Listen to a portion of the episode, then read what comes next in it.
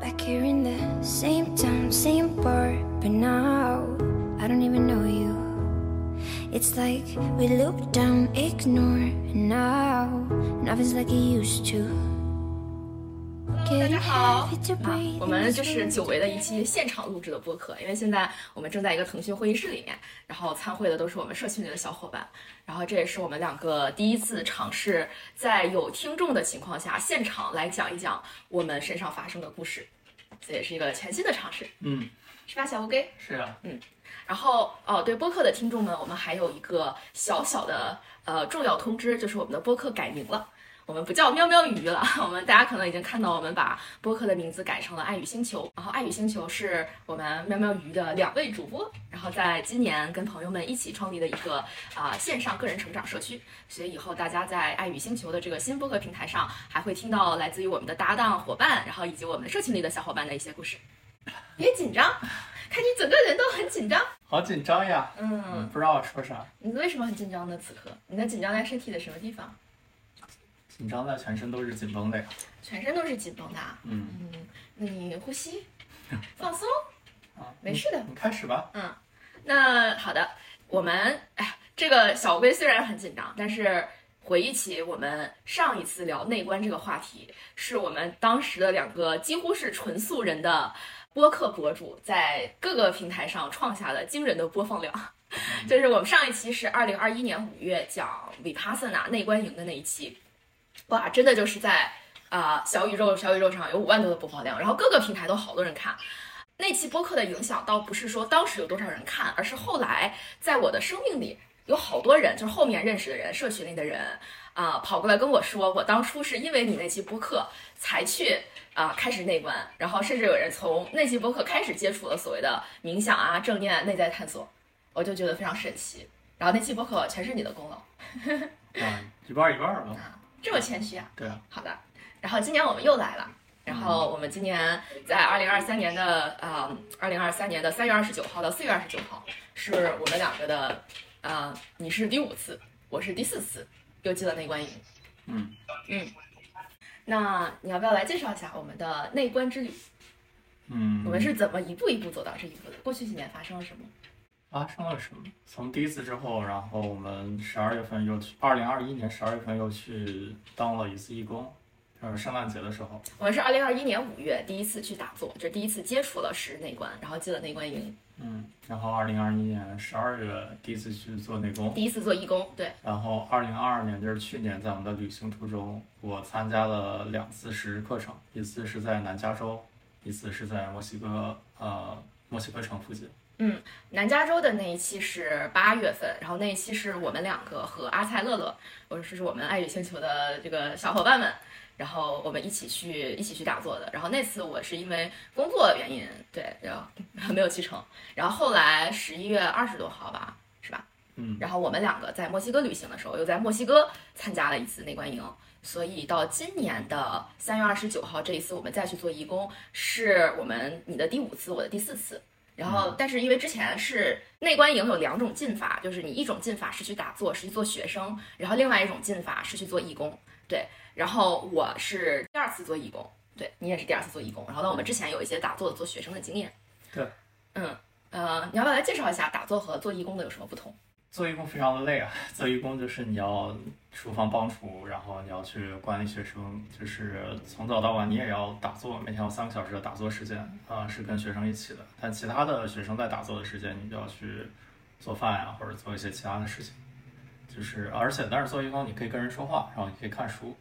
嗯，就跟学生操心的事情完全不一样。学生可能是打坐比较累，比较痛苦，然后做义工就是身体上的疲惫，你是做很多活儿比较累。嗯，但是我们内观营的老师都会说，呃，做义工跟打坐相比是非常非常有利于你的身心修行的事情。因为在做义工的时候，我们还是在内观营的一个环境下，所以每天还是要打三个小时的坐。然后像这只小乌龟这次当上了助教，助教就要打更久的时间。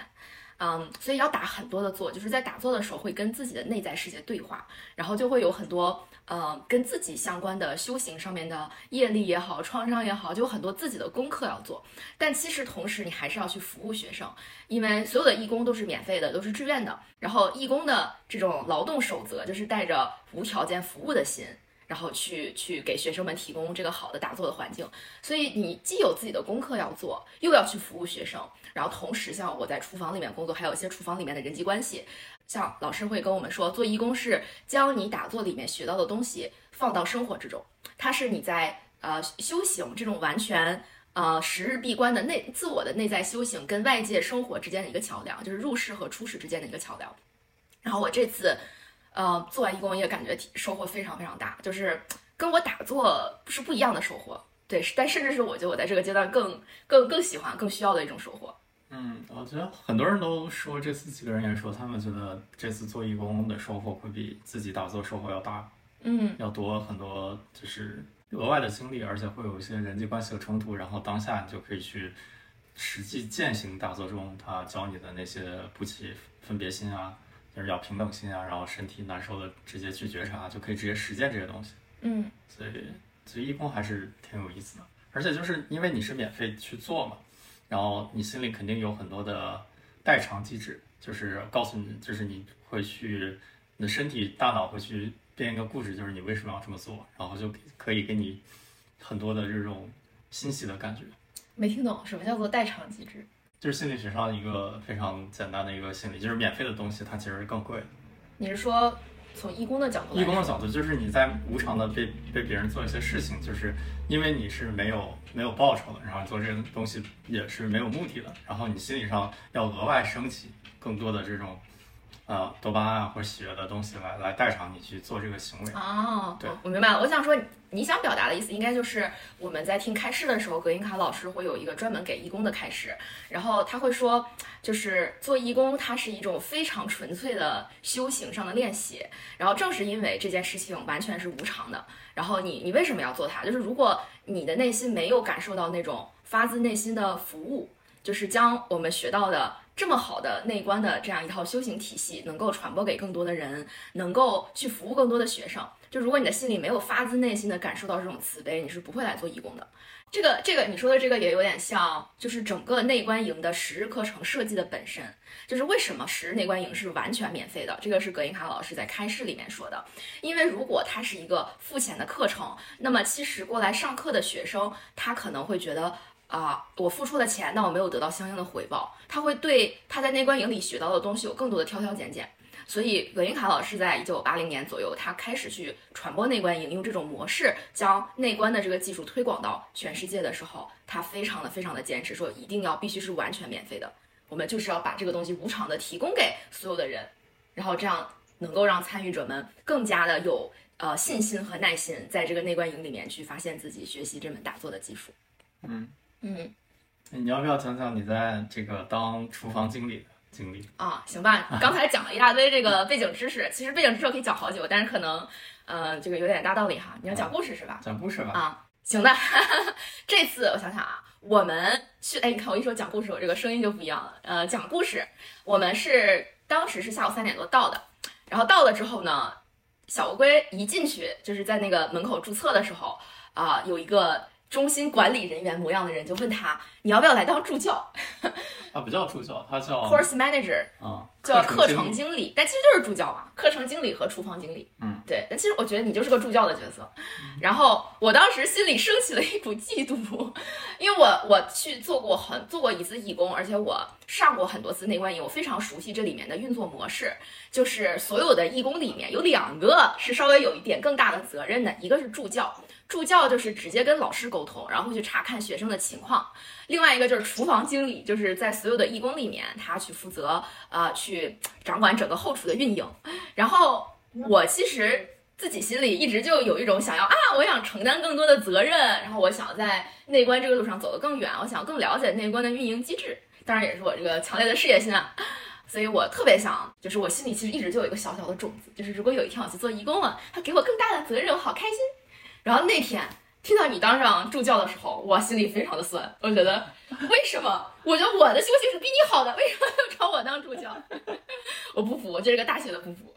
嗯，因为我当也是非常的机缘巧合，只是只是因为我是第一个到的，然后呃没没有其他人，然后他就是一共可能就男生的这个义工一共就只有四个人。对，我们这次是三十三个人的课程，十九个男生，十三个女生，三十二个人，然后有六个哎。三十三哦，八个义工，八个义工，然后所以男生是四个人，四个人。其实，其实我觉得，你看你不要妄自菲薄，不一定是因为你是第一个到的，可能是因为你很合适。啊，嗯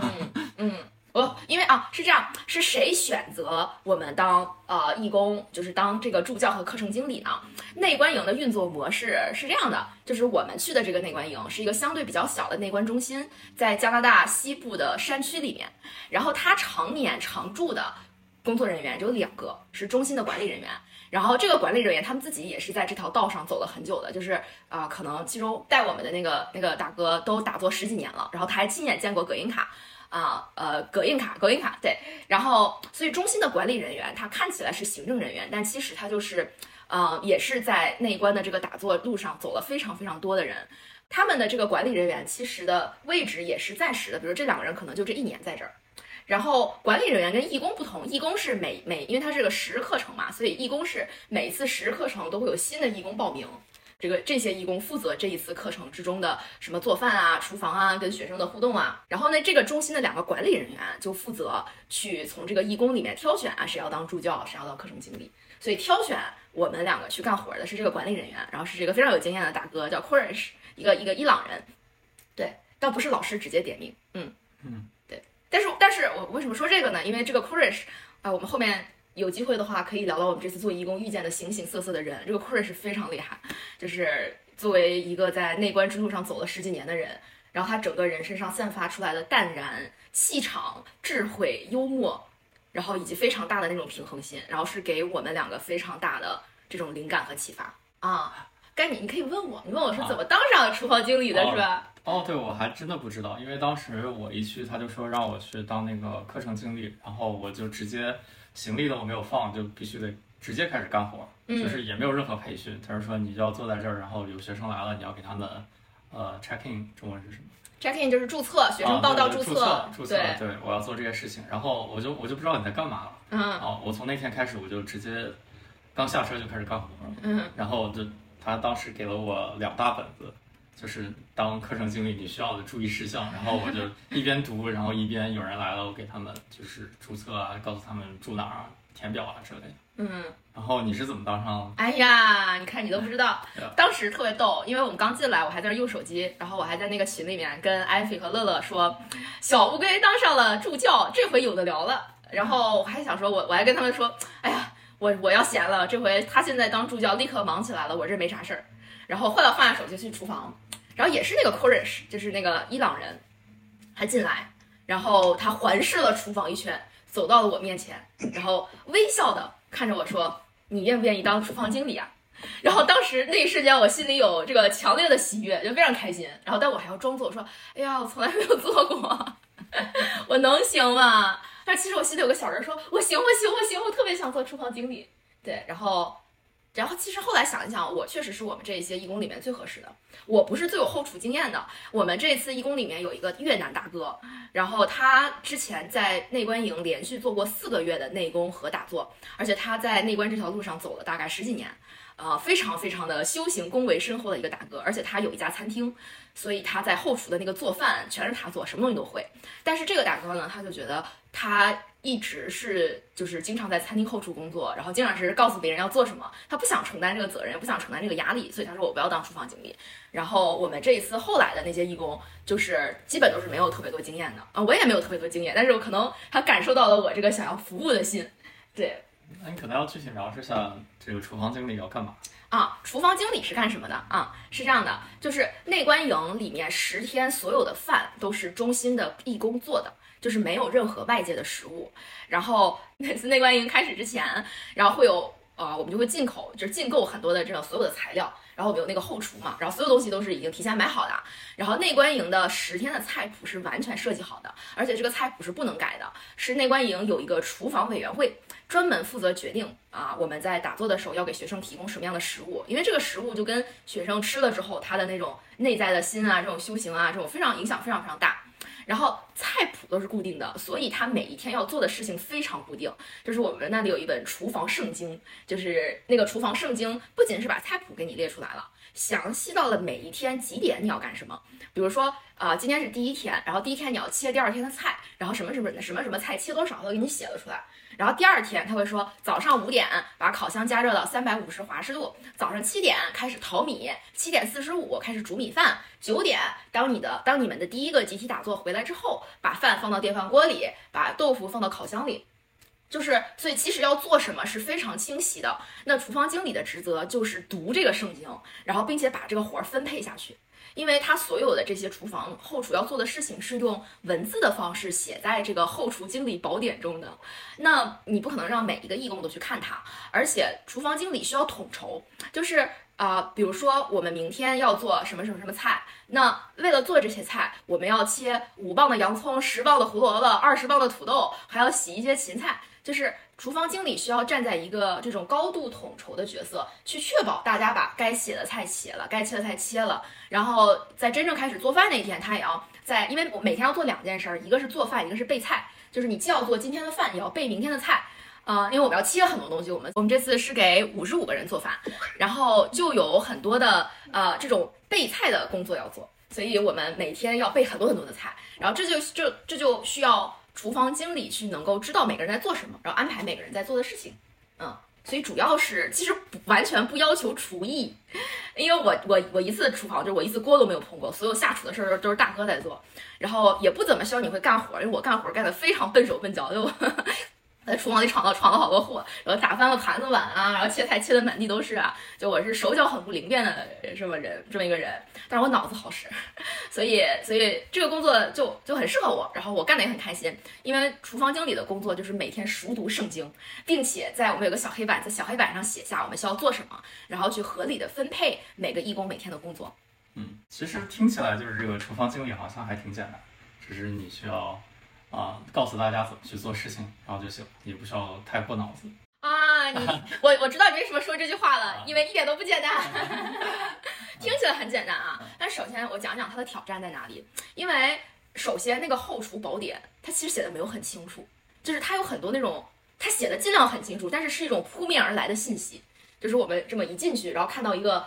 五六十页、什么七八十页的这么一个巨大的这个本子。然后我我要先，我真的花了很多时间读那个厨房宝典，就大家在吃饭或者大家在洗碗、大家在休息的时候，我就在厨房去看那个东西。我要在我我的脑子里面不断的预演明天要做什么菜，后天要做什么菜，然后要切什么，就是非常非常多的这种提前去往后预想的这种呃思考啊、谋划呀、布局在里面。然后另外一个比较难的就是，我觉得就是厨房里的人际关系，因为大家也能想象到，就是你作为一个所谓作为一个有点像领导的人啊，你去跟人家说你要做这个，你要做那个。其实是会有一些人际关系的这种这种紧张感的，就是大家可能会觉得，哎，你也是刚来的呀，那你也跟我们一样没有经验啊，为什么你告诉我要做这个呢？就是分配任务的时候都很好，大家都说，哦，今天我切菜啊，今天我做这个。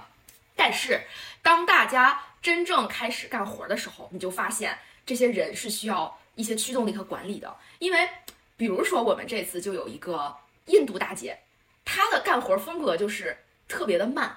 而她一边切菜一边聊天，一边切菜一边聊天。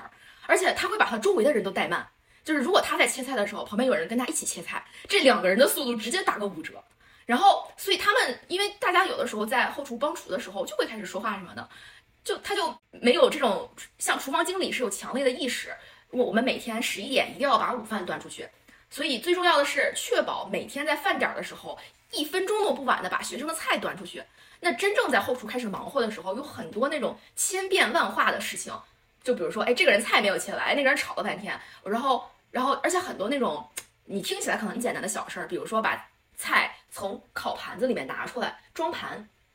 然后分盘，然后把这东西端到桌子上，就是我们。每天要做的东西特别多，什么四菜一汤，然后又有甜点，然后每要摆出有好多东西，要给他摆什么果酱，然后摆牛奶，就特别繁琐的那种布菜的事情，就完全不是可能大家想的那种什么斋戒啊、素菜啊，是素菜，但是一点都不斋戒。我觉得人吃的真的太好了，就好多这种小事儿是只有厨房经理他的脑子一直是在想着啊，我要确保这个大局没有出错，然后每个人都把他应该做的事情做好，然后在所有的在这种系统的内部的这么一个个体角色，他不会想这么多。所以其实挺累的，嗯，就我也觉得，其实这个活儿其实并不好干，因为我我之前自己自己就是当义工的时候，啊，就是在厨房帮厨的时候，跟当时的那个男性的厨房经理产生了很多很多的摩擦，就是他会很紧张去干活，然后去催很多事情，然后有时候他如果说的不好的话，你就会心里会产生很多很糟糕的反应，然后你会质疑凭什么你要这么说，凭什么你要这么做，大家就是义务来来帮忙的。为什么为什么要这么就是就是对方的态度或者跟你说话的方式，都很大程度会影响你的心情，特别是你在这么一个封闭的环境下，它跟普通的厨房可能还有点不一样。我当上大学的时候也有在那个学校的餐厅厨房当厨师打工，嗯，我觉得那个那个场域跟这个义工的这个场域是完全不一样。那个场域我就是知道我一个小时赚这么多钱，我在这干活就是为了赚这个钱。但是义工的这个时候，至少我很多时候我就在想，我来这儿其实就是为了。为了修行，对吧？我切菜，我就是慢慢切菜。但是旁边如果人不停的催我，你要一定要把这个切了，然后马上去干下一个，马上去干下一个，我就会本能的产生很多这个排斥的反应。嗯，对，这就是内观中心后厨难的地方。因为其实虽然我们的菜谱是固定的，但它不是流程化经营，就是每个人要干什么是不知道的。它不是说一个快餐店儿，对吧？你就负责在那切炸鸡，在那烤炸鸡，你干你的活儿就行。每个人每天干的活儿是变化的。然后就这些人，你要你要当场去分配和管理这些人，然后那切菜就是不能切得很慢，因为我们十一点要把饭端出去，所以天然的是有这样一种紧张感在这儿。就是先问一下，就是能干活的实际时间有多少？其实并没有很多。对，特别少。是这样的，我们因为每天要打三个小时做，所以我们每天早，我们义工每一天的这个日程表是早上五点半起来为大家准备早饭，一个小时，六点半做早饭端出去，六点半到呃七点十五是学生吃饭时间。然后七点十五到八点只有四十五分钟，我们要洗五十多个人的碗和盘子，然后把所有东西清洁打扫，然后再放回去。然后七点到呃八哎八点到九点是第一场集体打坐，所以只有九点到十一点这两个小时我们要做完所有人的饭，而且还要给明天的那些东西备菜。然后因为下午的时间就更短了，就是中午我们会有个休息，然后下午有一场集体打坐，下午三点半到五点只有一个半小时。然后去准备明天的东西，然后可能做一些我们没有晚饭啊，所以晚饭只给他们准备水果和茶，就准备晚上的水果和茶，然后就没了。就是五点准备完水果和茶，一个小时之内，然后把厨房清理好。对，这个清理每天要三次，洗三次碗，然后每一次洗完碗都要把整个厨房弄得特别干净，就完全恢恢复原样。就每天这个清理真的太痛苦了，就是挺非常非常辛苦。然后六点半，然后晚上清理完了之后，晚上有打坐，一场集体打坐，一场开示，开示完了跟老师有个短暂的会议。就没了，所以晚上就是不干活的。而每天的实际干活时间可能撑死就是四个小时，最多四个小时。对，四个小时。所以在这个四个小时之内，你要做完饭，你要把大家的这些明天的菜全都备好。对，其实是挺高强度的体力劳动。嗯，而且就是至少在美国或者加拿大这边，它的那个对后厨的干净程度，特别是过去刚好是 COVID，就是新冠疫情，然后就是就是变本加厉的夸张，就是每次做完饭，大家。这个洗碗啊，就是每个碗每次做完都要过一遍洗碗机，然后要啊要清理所有的厨房，就是就我觉得有点有点没有必要，因为之前我在商业厨房的时候，就是嗯这么干活只有关门的时候才这么做，因为你也不是没有足够多的碗，但是他就是要求你每一次每顿饭做完那个碗为什么每顿饭都要洗啊？你就不能洗？关门的时候洗一次吗？本来就是人力就比较少的时候，就是中间的这很大一段时间都放在清洁上。嗯嗯，特别真，特别弄得特别干净。而且就是就是作为作为作为这么一个义工组织，就所有饭都是免费的。就是呃理论上你应该就提供一些简单的饭菜，然后就是大家就能吃饱，然后打个坐，可能就就行了吧。但是。至少美国加拿大这边不是这样的，就是大家做的每天都是非常非常的复杂，四菜一汤，特别复杂的菜，两三道菜，然后一道汤，就是不是简单的蒸个蔬菜什么的。我们有有咖喱，对吧？对，有咖什么什么泰式咖喱，要切一大堆菜到啊锅里煮，然后摩洛哥乱炖，啊。而且还有一天墨西哥墨西哥日，墨西哥日我们要给大家做 taco，、啊。要做豆子，做豆子酱，特别复杂那个豆子酱，还有印度日，然后嗯。关键还要做甜点，还要做甜点，每天都要做甜点，然后要做巧克力蛋糕，要做做布朗尼布朗尼椰蓉蛋糕，然后做一些什么就乱七八糟的蛋糕。啊，还要给他，还要给有时候给他做饮料，你知道吗？啊，对对，然后早上还要做粥，然后还要早上有燕麦，然后有红枣，对，啊有粥，然后各种各样的什么酸奶、牛奶，一大堆东西都要摆出去。就是我不知道为什么，就是知道美国加拿大这边这个打坐的吃饭就是非常非常复杂，然后米饭也要做两种，然后早上面包有四五种，然后大家都可以就是中间去选择。因为我们在墨西哥的时候，其实早饭没有这么多选择，早饭的面包只有只有一种或者两种，嗯然后中午的饭就是每天只是一道汤，然后一个饭，对吧？其实墨西哥也挺复杂的，他们做了好多那种小的酱，一个一个小碟子，但是这种酱它不是不是这么说不定他做的也很麻烦呢。我们的酱都是现做的，就是内观营 餐桌上出现的每一道东西都是我们手做的。比如说，你可能看到花生酱都是自己做的，然后什么什么这个小料那个小料，所有东西都是自己调的。我们那个后厨有各种各样的原始的材料，就是好多我都从来没有见过名字的配菜。然后什么沙拉酱，这东西全是自己做的，就基本上没有什么东西是从外面成品直接购买的。不知道为什么啊，但是但是这个就是后厨的标准化流程。嗯，对嗯就是就是异常的复杂，啊而且每天菜单不一样，对吧？嗯，面包是面包是自己做的吗？面包不是，面包不是，因为我。我们只有早上给面包，然后早上的面包是就是超市的那种面包，但我们会准备五种面包，两种 gluten free 就是没有面筋的，然后三种不同口味的面包，然后那个面包特别复杂，每天每天因为学生每天吃面包，他不一定全吃完。哦，然后我们还有非常严格的要求，比如这个东西放进去之后，第二天你不能再给学生吃，你必须是拿一袋新的给学生，然后旧的那些给义工吃，所以义工每天就是负责打扫学生的剩饭。然后义工的东西不能跟学生东西混淆，因为义工的饭都是剩了好多天的，就是也是好饭好菜啊，就是每天肯定不是说义工吃馊的那种，也是好饭好菜，但是就是学生的菜每天都要是新的，面包每天都要是新的，对，然后但是还有一个原则是减少浪费，就是我们所有的剩下的食物全都会留起来，然后义工会吃，吃完了之后如果还有剩，他们会捐给就是这边的当地的那种食物救助机构，就是给给穷人吃，然后。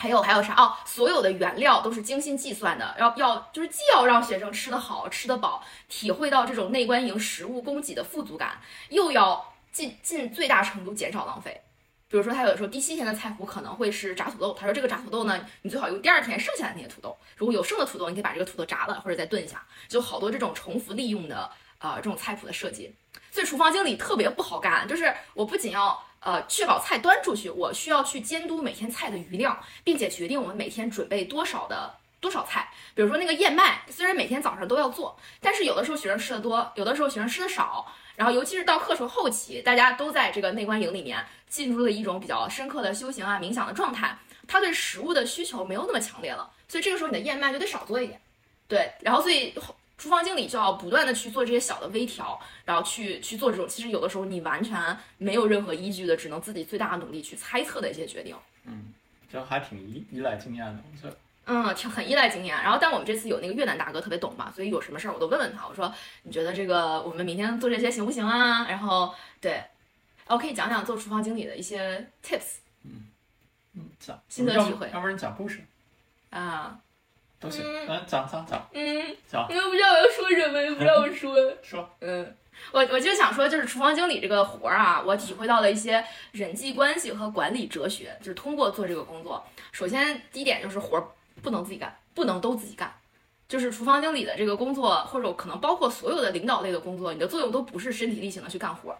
就是带我的那个课程经理说，你不能把自己浸没在这种小的细节里面，你必须要时刻有全局观，因为你一旦开始切菜，你忘了这个整体的全局是怎么回事儿。但是只有你一个人是站在山顶上，确保我们把所有东西都都送出去，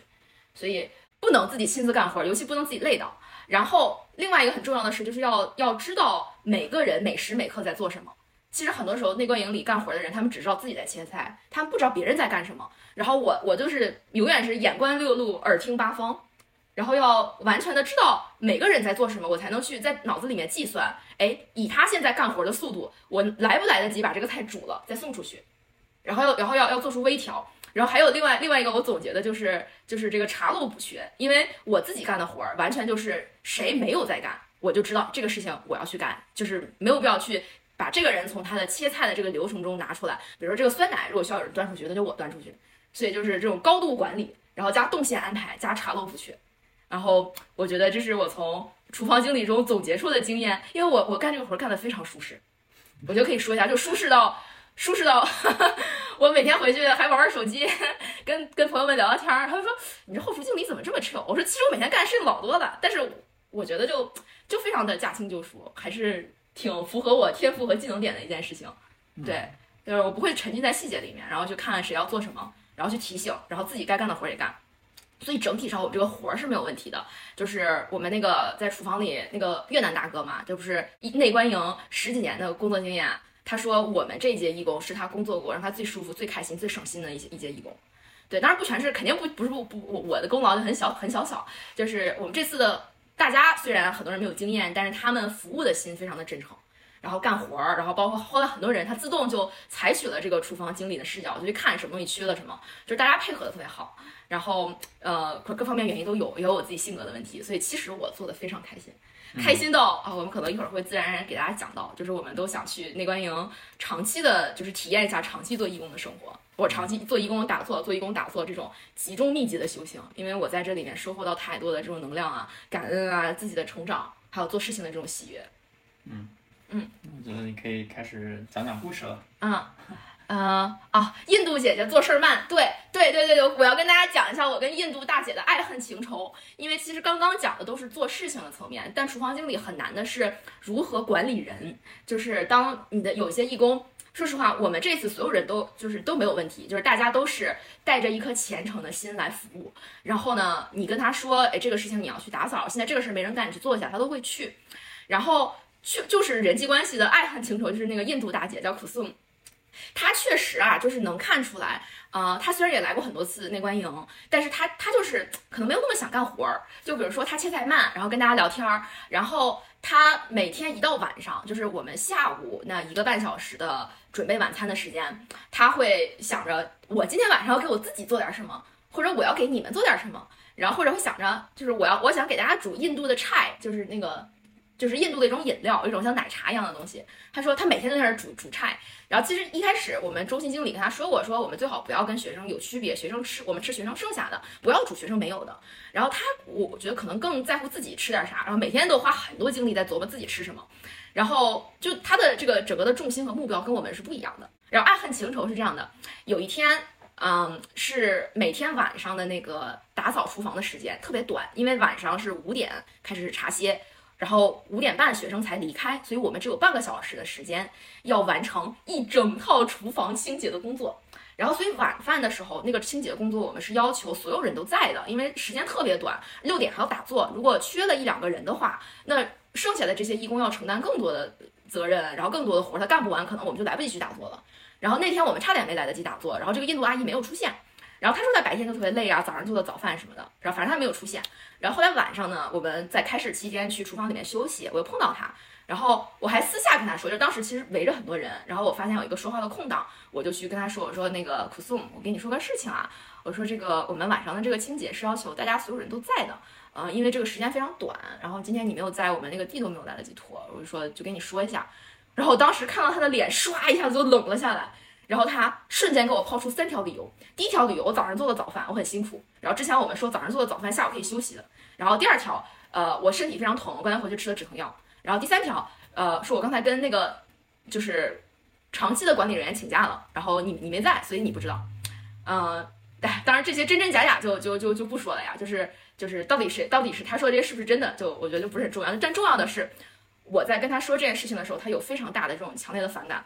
然后这个反感延续到了后面的两三天，他都再也没有跟我说过话，就是完全是看见我当我不存在。然后他会每天做他的事儿，他做就是小黑板上写着他要干的事儿，他会去干。但是我能感觉到他非常的不舒服。然后后面又发生了两件事儿，呃，是让这个印度阿姨越来越不舒服的事情。然后前面不是说他每天都会给大家做菜嘛，就是做那个印度的那个饮料。然后有一天晚上，我们义工每天晚上都会跟老师去，就是有一个小的开会。然后老师有的时候就很轻松的给你开个玩笑什么的。然后老师说，如果你们有做菜的话，我也想喝。自那之后，那个印度阿姨每天早中晚三顿都要花很大的时间要给老师煮菜，然后催我们所有人送过去，就想把老师伺候得很好。然后后来就是大概是第四天，就可能是我跟他说了那个事儿，他生气了两天。然后第四天的时候，有一天中午，老师给我打电话说，呃，你们不要再送这个饮料了。我以前以为这个饮料是学生也有的，嗯、但是作为老师，我不能去吃这种学生没有的东西，所以他说，嗯，可以可以不要再给我准备了。然后我就去跟印度阿姨说，然后她当时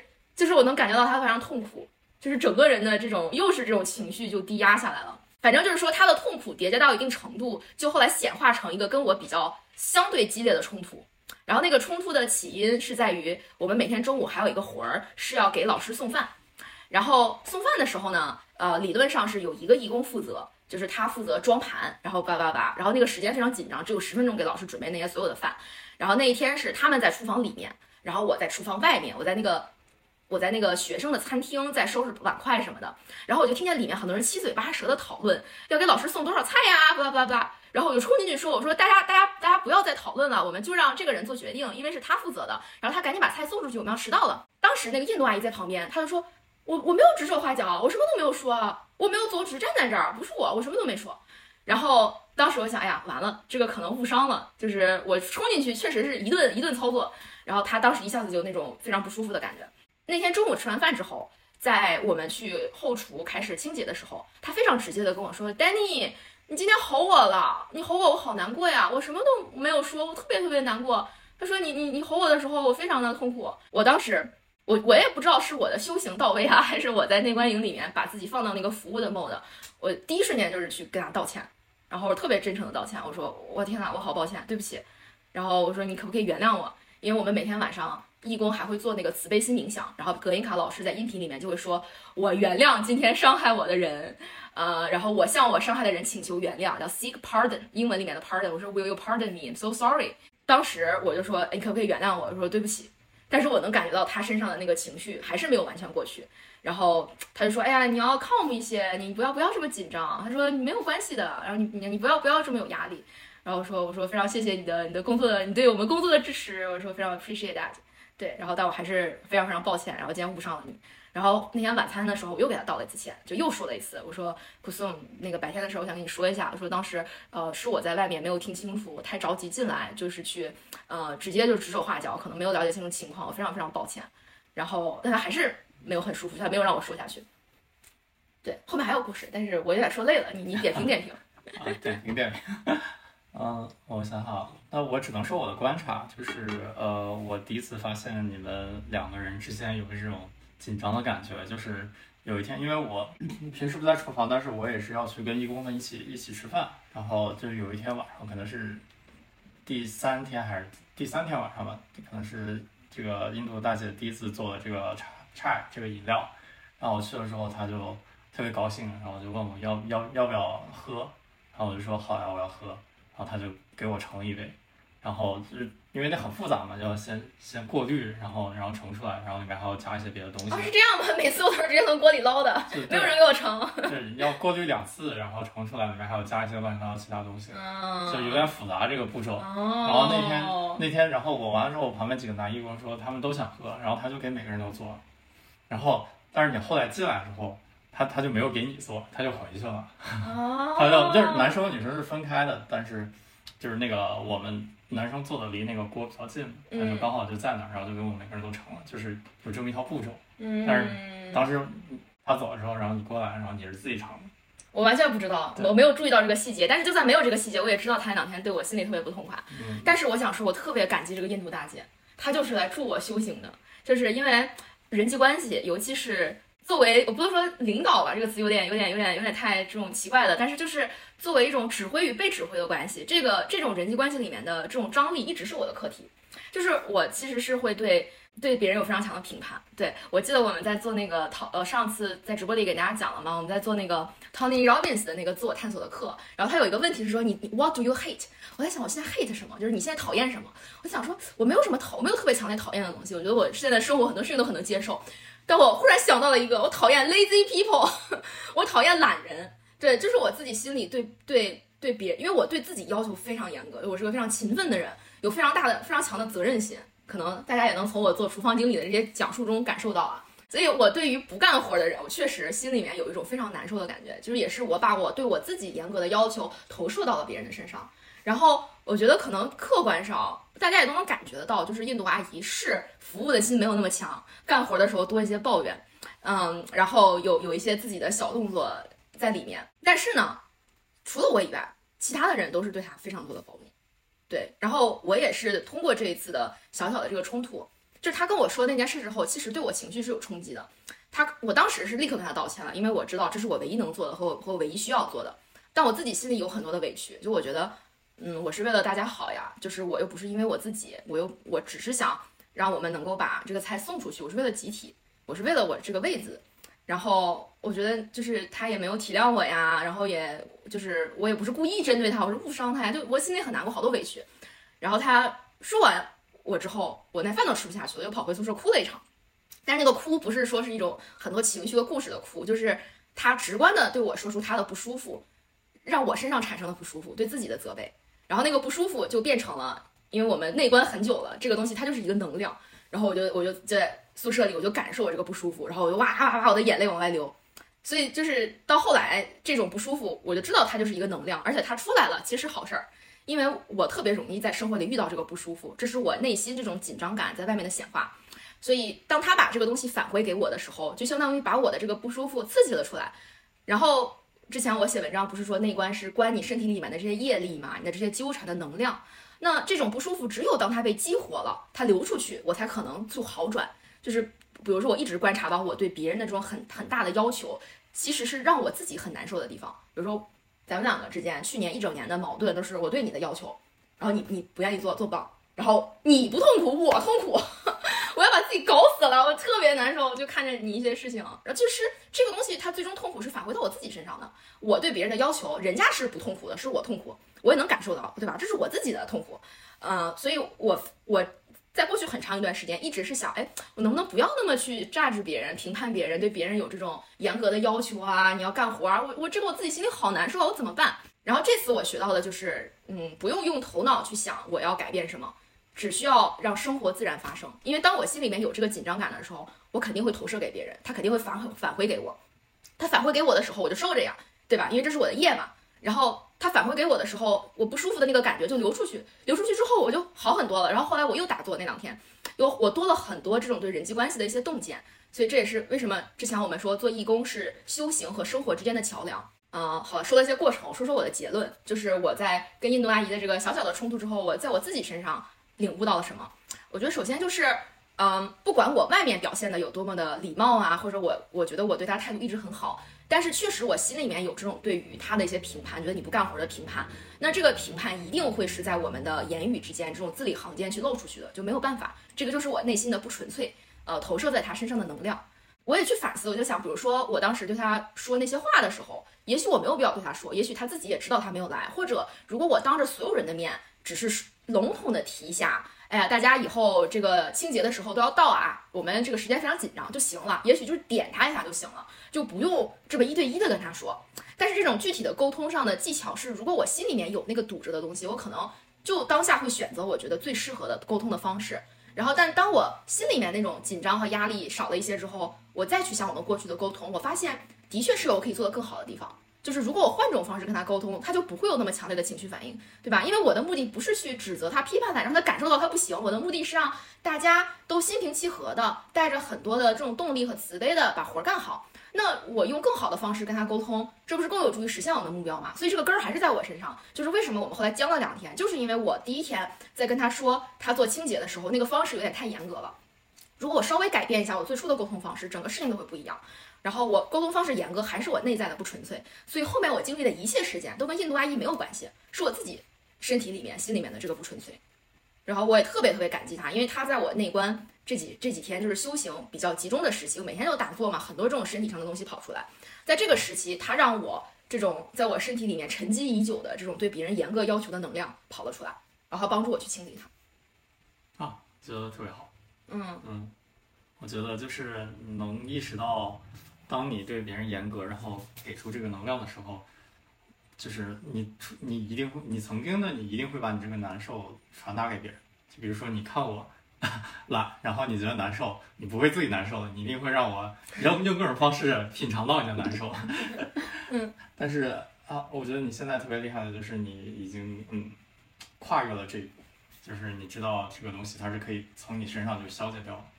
我觉得特别厉害，就是对你来说是一个非常非常大的一个往前迈的一步。哇，你给了我，你给了我好好好高的好高的这个评评价呀。对啊，就嗯就后来我我从我的视角，我也没有天天跟你说话嘛，就看到你又给这个苦桑阿姨放假，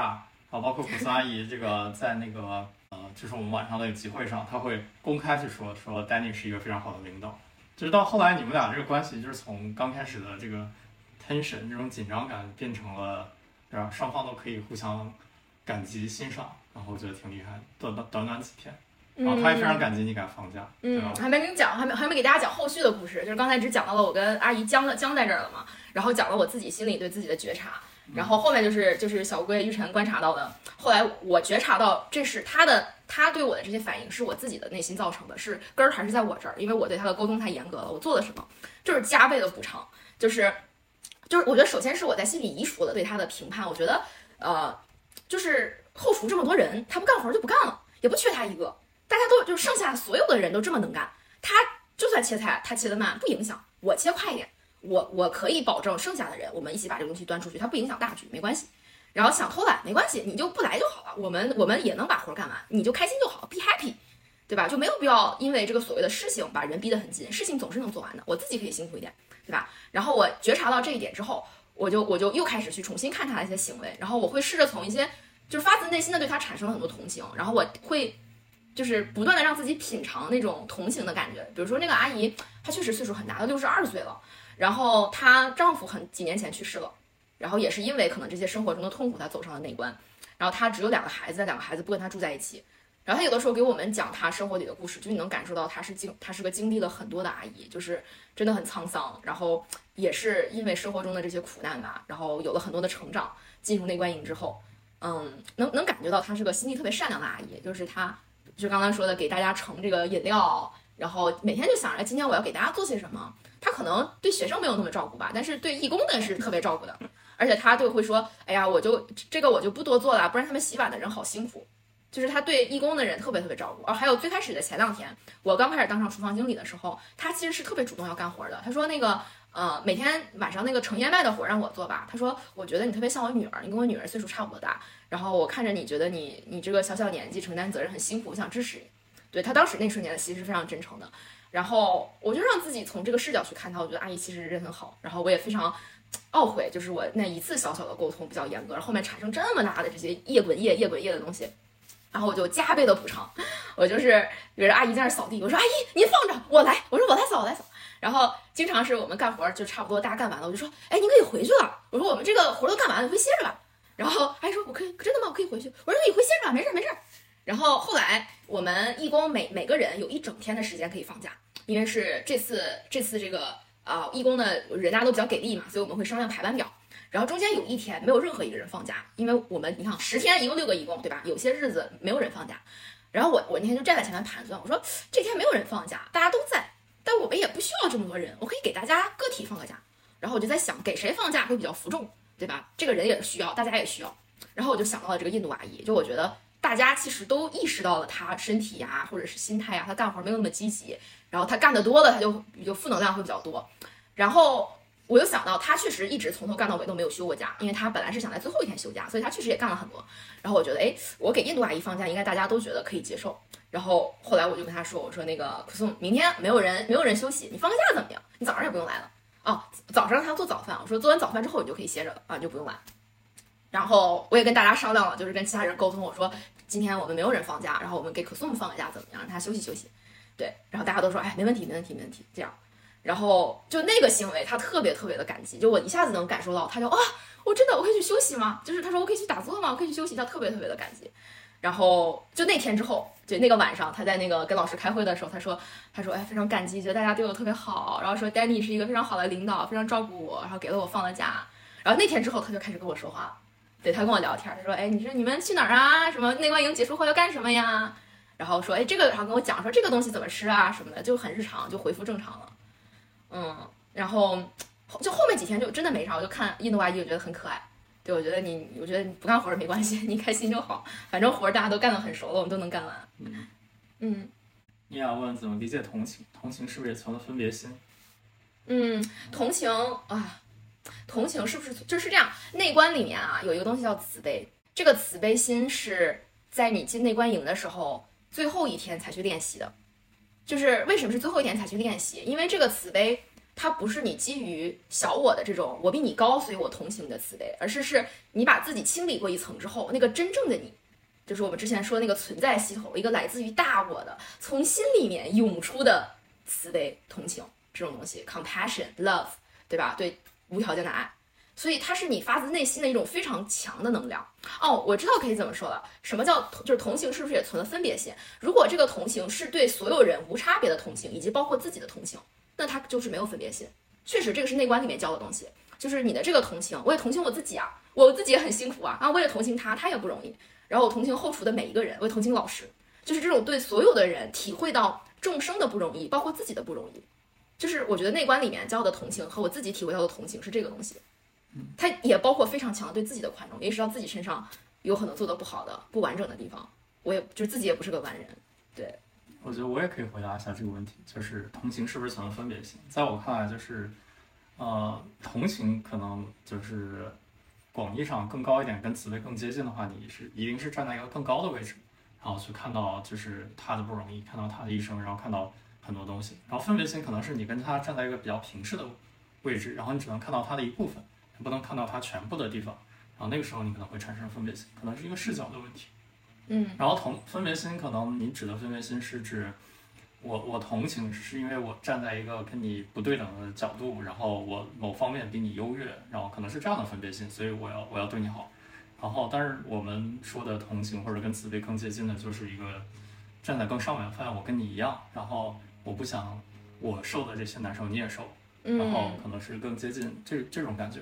众生平等。啊但你是没有体会到这玩意儿的，就是我我们那个 meta 嘛啊，met meta 就是我们内观里面最后这个慈悲观叫 meta，英文里面叫 meta，然后它的意思就是对众生这种无条件的、无差别的慈悲。然后其实老师会说，你是因为感受到了这个东西才来去做义工、做服务的。然后我我跟小贵之间一直以来，他的他就跟我说，对吧？你就老说你体会不到 meta，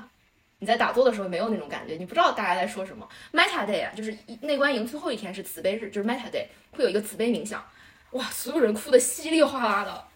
就是太震撼了。我第一次去就是被 Meta Day 的那种强大的能量给感动的，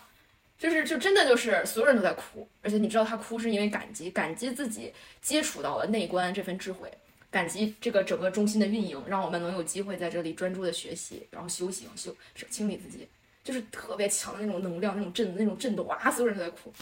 然后他从来没哭。没有所有人都在哭，好吧？你那个描述就不准确。你说的也对，不是不是每一个人都在哭，但是那种哭的能量和和和你，就是在我的耳朵里，好多人在哭嘛，我又没有去看每个人。啊，嗯，那我的跟你的视角就不一样，我、啊我就是看每个人啊，因为这是我部分啊，你的职责是助教，行行行，你说你说，啊。就描述一下，就是所谓这个助教或者课程经理，他跟帮厨是完全不一样的。就是其实我只是学生之一，然后我我必须要在老师在的所有情况都在那个禅堂里面，所以我每天大概有五个小时要在禅堂里面，就是只要老师在那儿，我就得在那儿。然后我基本上就是老师的左右手，因为老师他在公开场合他是不会直接跟学生接触的，所以他需要一个中间一个人当一个媒介去连接，就是这种东西。可能是因为某种传统吧，就是尊师重道的传统。然后，所以就是老师如果要找哪个学生，然后或者说在打坐途中中，哪个学生做了一些不好的或者不应该做的行为，然后他就让我去跟学生说，然后我跟学生说完之后再回去反馈给他，大概这么一种感觉，就是就是老师想做的所有事情要通过我传达给学生，嗯然后学生所有除了关于这个技巧本身，其他的这个生活上的所有的问题都可以来找我，我要想办法帮学生解决，嗯，就大概是这么一个职责。你觉得最难的地方是啥？最难的就是每个阶段也不一定就不一样，就是因为在这十天中，你会很清楚的看到这些学生们的变化，特别是新生吧，就是大部分新生就是刚来前几天，根嗯本根本不知道这是什么玩意儿，然后根本不知道自己为什么要来这儿，然后就而且那个时候会有很多的生活上的需求，那个时候会找我要这个要那个，就是可能大家知道，就是在西方世界，就是美国，大家这个生活就比较挑剔，即使是在这么一个相对不那么物质，就是要求那么高的地方，就是大家也会尽量的想让自己生活舒适一点，就可能我我需要一些牙线呀，我需要一些呃就小的生活上的物品啊，就会不停的来来来找我要。嗯就是前几天可能是比较多的，我要你知道我要我要处理这些事情，就是满足不同人生活上的需求。然后到中段的时候，更多的是当进入真正进入开始冥想第四天、第五天、第六天，那个时候的困难就是老师那个时候会比较上心，大家有没有好好打坐，然后他那个时候就会。跟老师从老师的角度，大家对学生的要求会会比之前要高很多，因为他那个课程设计是前三天你是只练呼吸，然后第四天进入维帕斯纳，内观扫描身体，对，啊，扫描身体，所以前三天你就是身体也可以动啊，然后你的冥想也不需要那么认真，但是第四天之后你要相对要更认真一点，然后你的要求就更多，你一个小时你不能动，你不能特别大的动，然后然后那个阶段就是我跟学生之间，就是因为我总要带去很坏的消息，嗯，就我要跟谁说话，那就是谁做的肯定不好，然后我就是像那种。小给班主任打小报告，对对 对对，然后我自己也得看，如果谁做的不好，我也得报告给老师，嗯大概这种角色。嗯，嗯，然后如果大家听我之前那期播客，就是我小时候也承担过类似这样的角色这不，是你最害怕的事儿吗？我对这种东西就是会有一些排斥吧，然后就是打小报告或者传递老师信息这种东西，那个时候是这样子的嗯困难。然后最后一个阶段，就是大家真正已经开始进入状态，就开始实修了。然后这个时候就是最大的困难，就是有很多的意外的突发事件出现，就是大家真的打了很久，然后会有人会有特别强的那种情绪上的波动，就是可能呃哭得不能自已，就没有我没有没有办法自己站起来，然后有可能就是好几天，就是连续五六天，天天晚上睡不着觉，然后各种各样情绪涌上来，然后也有那种就是完全呃不认可这种做法，然后就是就是就是打坐，觉得自己出现了各种各样的神迹啊，觉得自己不一样啊，就是各种各样的学生这个高级的阶段的这些问题就会出现，然后这个时候的我主要的处理点就是当这些突发事件出现，就是当有人真的状态特别不好，就完全没有办法进入这个时候，我去怎么协调这个事情，就是协调他和老师之间，老师想让他做什么，他自己又做什么，然后都要通过我来传递给双方。所以就是我的视线就是大部分时间都是在学生身上，然后看他们从一点点什么都不懂，然后刚开始各种各样的乱七八糟想法、生活上需求，然后到最后第十天，然后真的能感受到一些好处，一些嗯嗯这个这个冥想的有力量的地方，就是大概这么一个过程。那你觉得你觉得这几天对你来说最艰难的一个瞬间是什么？最艰难的一个瞬间，其实没有特别艰难，其实我觉得总体来说还挺好。嗯因为到后来我看到你们这个你和印度大大姐的这个 tension 的时候，我有时间我都会去厨房帮厨嘛。啊，你是因为这个才来帮厨的吗？对啊，就是前两天我其实非常不想帮厨，然后要嗯然后老师也说，你作为就是课程经理，你其实不用去帮厨，它不是你的责任，你应该更多的跟学生在一起。嗯但是但后来我看到你们就是天天有人放假，然后你们之前有这些东西，那我就是把我的时间，对吧你？是心疼我吗？对啊，嗯我怕怕你是处理不好这种东西，嗯然后我就去我就去帮厨了。嗯，然后我想想，呃，我自己的话其实没有特别大的情绪波动，就是在第四天、第五天的时候，我学到了一点，就是我不能把学生的情绪带到我自己身上。对我，就是学生他会有很多很多的情绪出来，然后我发现我我一定要把这个责任推开，然后我一定要把这个老学生发现的所有的东西，然后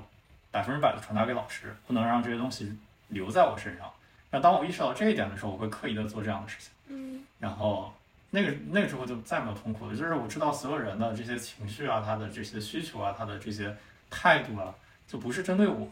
然后都是针对这个这个技术本人或者他们自己，所以我要把我自己摘出来，我是一个透明的容器。就是我理解这个之后，我这十天就过得还挺轻松。嗯，就我知道，就是你有问题，那你就跟老师撒去，那不是我的责任。嗯嗯，然后比较艰难的时刻有一个，有一个就是我们有一个，啊、我们叫他类似于嬉皮士大哥吧，我就称他为嬉皮士大哥吧。嗯然后这个大哥他他就是比较特立独行，然后他会说一些呃比较有点奇怪的言语，然后他不会一直按照老师说的这个方式去打坐，然后这个问题从第四天一直到最后一天都有，然后刚刚出来的时候会给我一些情绪，就是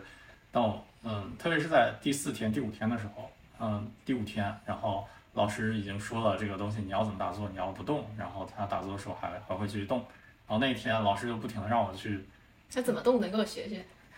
打坐的时候他会他会这样晃，真的吗？就是他不是那种困了然后晃，他是在这儿他是故意的，故意晃，这是施法。嗯，对对。然嗯后我就那天就是好几次打坐，老师让我提醒他不要不要动了，嗯然后让我明显的感觉到他的不耐烦，然后然后那天他就有很多情绪出来，然后那天老师也找他谈话，但是谈话完之后，嗯，有有空档就老师让我带他去厨房吃点东西，然后说的时候这个这个西律师大哥就说了一些就是脏话、负面性的词语，对老师的这种负面啊负面的情绪，对嗯，然后当时我就觉得有点有点难受啊，也不是难受，因为我知道这脏话跟我也没什么关系。我其实对他本人，他他爱练不练，我其实当时想就是你你爱练不练，你不练的话，对吧？你你就离开这儿就好了。嗯只是我把这个东西带回去给老师的时候，发现老师的态度是这个说，嗯，我们要我们要给他慈悲，我们要买他，我们要继续就是帮助他。嗯，我觉得我当时的最这次我最大的痛苦就是老师对他的这个态度。就是啊，我们其实后来在车上有聊过这个事儿。我印象中是老师对这个学生格外的上心，可能每天找他谈三次话。但其实老师谈话是很宝贵的，就是因为有这么多个学生，就两个老师，很多人有问题要排很久的队，然后但老师就把很多他的精力放在这个问题学生身上。嗯。嗯，后来没有每天三次，了，就每天一次，嗯。或者两次。那有一天周六那天找了三次，第第第第七天嗯。找了三次，对，对我当时有很多不爽，就是来自于我觉得，嗯，既然有人不愿意练习这个方面，或者他不认同这个东西，我非常尊重他。你走啊，对，我觉得，我觉得如果是这样的话，你你不想好好干，你可以你可以离开这儿，嗯。要不然你你这样乱动，就是他也会影响到旁边的人，后面的人。嗯但老师的态度就是，嗯，他只是不知道，然后我们继续天天给他说，然后就一定会就好。然后我当时这个愤怒情绪源自于我之前的一个经历，就是我在南加州打坐的时候，我自己也觉得我看到了一些牛逼的东西，我觉得我我身体溶解了，啊，腾云驾雾了，对我，我觉得我受到了巨大的，就是你之所以身体动，我很能理解，就是你如果真的第一次感受到身体上一些巨大的这种 sensation，巨大的感觉，你从来没有经历过的时候，你会觉得自己不一样，会会觉得自己嗯体会到了一些别人体会不到的东西，会给自己增加很多的呃这种重要性吧，或者价值感。然后会有一些这个 ego，就是自尊，嗯、嗯自负自我膨胀，啊，自我膨胀在里面，所以我能带入这个东西。嗯我当时我把我这个东西给当时那个老师说的时候，我得到的是非常非常狠的，嗯可以，这是告诉你别幻想了，对，就是干嘛呢你他？直接就打断我，不让我说话，嗯然后说那个这全是全是想象，嗯别再别再瞎整了。然后，但是这个我们这次这个老师就是对学生态度就完全不一样，就完全没有狠话，就从头到尾都是柔声细语的，就是不停的讲，而且他这次老师就是。嗯呃，理论上中午的讨论时间每个学生只有五分钟，因为有很多学生嘛。但这个老师不让不让设表，他就一定要让每个学生把所有问题都问完，然后才离开，即使他中午自己不休息。嗯，他拖很多时间，他他这两个人就是是个新老师啊。其实我们这次有三个老师，两个实习老师，就是他们可能是特别年轻，可能三十多岁都，就刚刚没有没有，他们都有白头发了，肯定也找四五十了，真的吗？他们看着好年轻他啊，们至少四五十了。四五十吗？也是嗯三十多岁就当老师可能不太行啊，但特别年轻，而且能量特别好。然后还有一个年纪大一点的老师，是葛印卡的第一代弟子，特别老的一个老太太，但是笑起来像小女孩一样。就是我非常喜欢这几个老师，我觉得他们能量很好，但是可能有一些能量过好的这个对，成分。当时我可能不爽，的是觉得哦，我曾经的遭遇跟这个西迪士大哥现在被对待的态度，就是有有巨大的差别。嗯就是当时没有人对我这么好，没有人天天把我叫去啊、呃说话，没有人天天问我今天怎怎么样。哦但是我要做的事情，我每天得去找西律师大哥，然后让他去跟老师谈话，因为老师每天都要找他。嗯我可能我对这部分就产生了非常大的不舒服的感觉，嗯这这可能是我这十年最大的一个挑战。但是到后后来第七、第八天的时候，我决定，就是我决定就是就是，怎么怎么说原谅嘛，就嗯是原谅原谅我曾经的曾经我自己有那种感觉，原谅就是曾经所谓的伤害我的老师，那个老师可能说的是对的，就是我就是一些幻想，就是其实没有任何帮助。嗯然后但但我决定原谅他，然后也原谅这个学生，也原谅这个老师做的这些东西。嗯，然后原谅了完了之后，我觉得我之后就再也没有什么特别大情绪波动，然后就是每天老师让我去找他，我就去找他，然后啊、然后要干什么干什么，然后其他人的情绪也不会流过我，就嗯，就是完全流过不会留在我身上。其实嗯我这十天过得还是挺舒服的，这个原谅对你来说发生的很很容易吗？就是一瞬间的事儿吗？也不容易。我觉得我纠结了一个晚上吧，可嗯能就是就是最严重就是呃大哥说脏话，然后之后第二天我找他三次，然后但是他每天打坐的时候还是会会动，嗯就是即使老师告诉他你你不应该再这么做了，但是他还是会照旧的去做。嗯然后那天的时候，就是老师，我每天晚上跟老师要单独谈话嘛，然后我当时回去只有我一个人，我就问老师，就是你们对他的态度是什么样的？嗯就是我当时觉得一个学生如果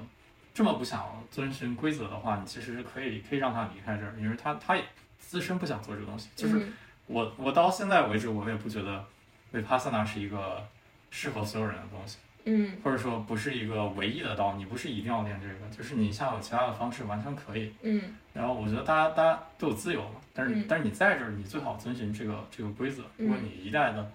嗯打破这个规则，就没有这个必要，就继续留在这儿，对大家都不舒服。而且我们后来不是还复盘过，可能这个大哥的很多心态就是想要获得老师的注意力，嗯，这个就再说猜测吧，这属于，猜测，再说嗯啊。但是但是当时老师的态度就是嗯，就是我们对他只有 meta，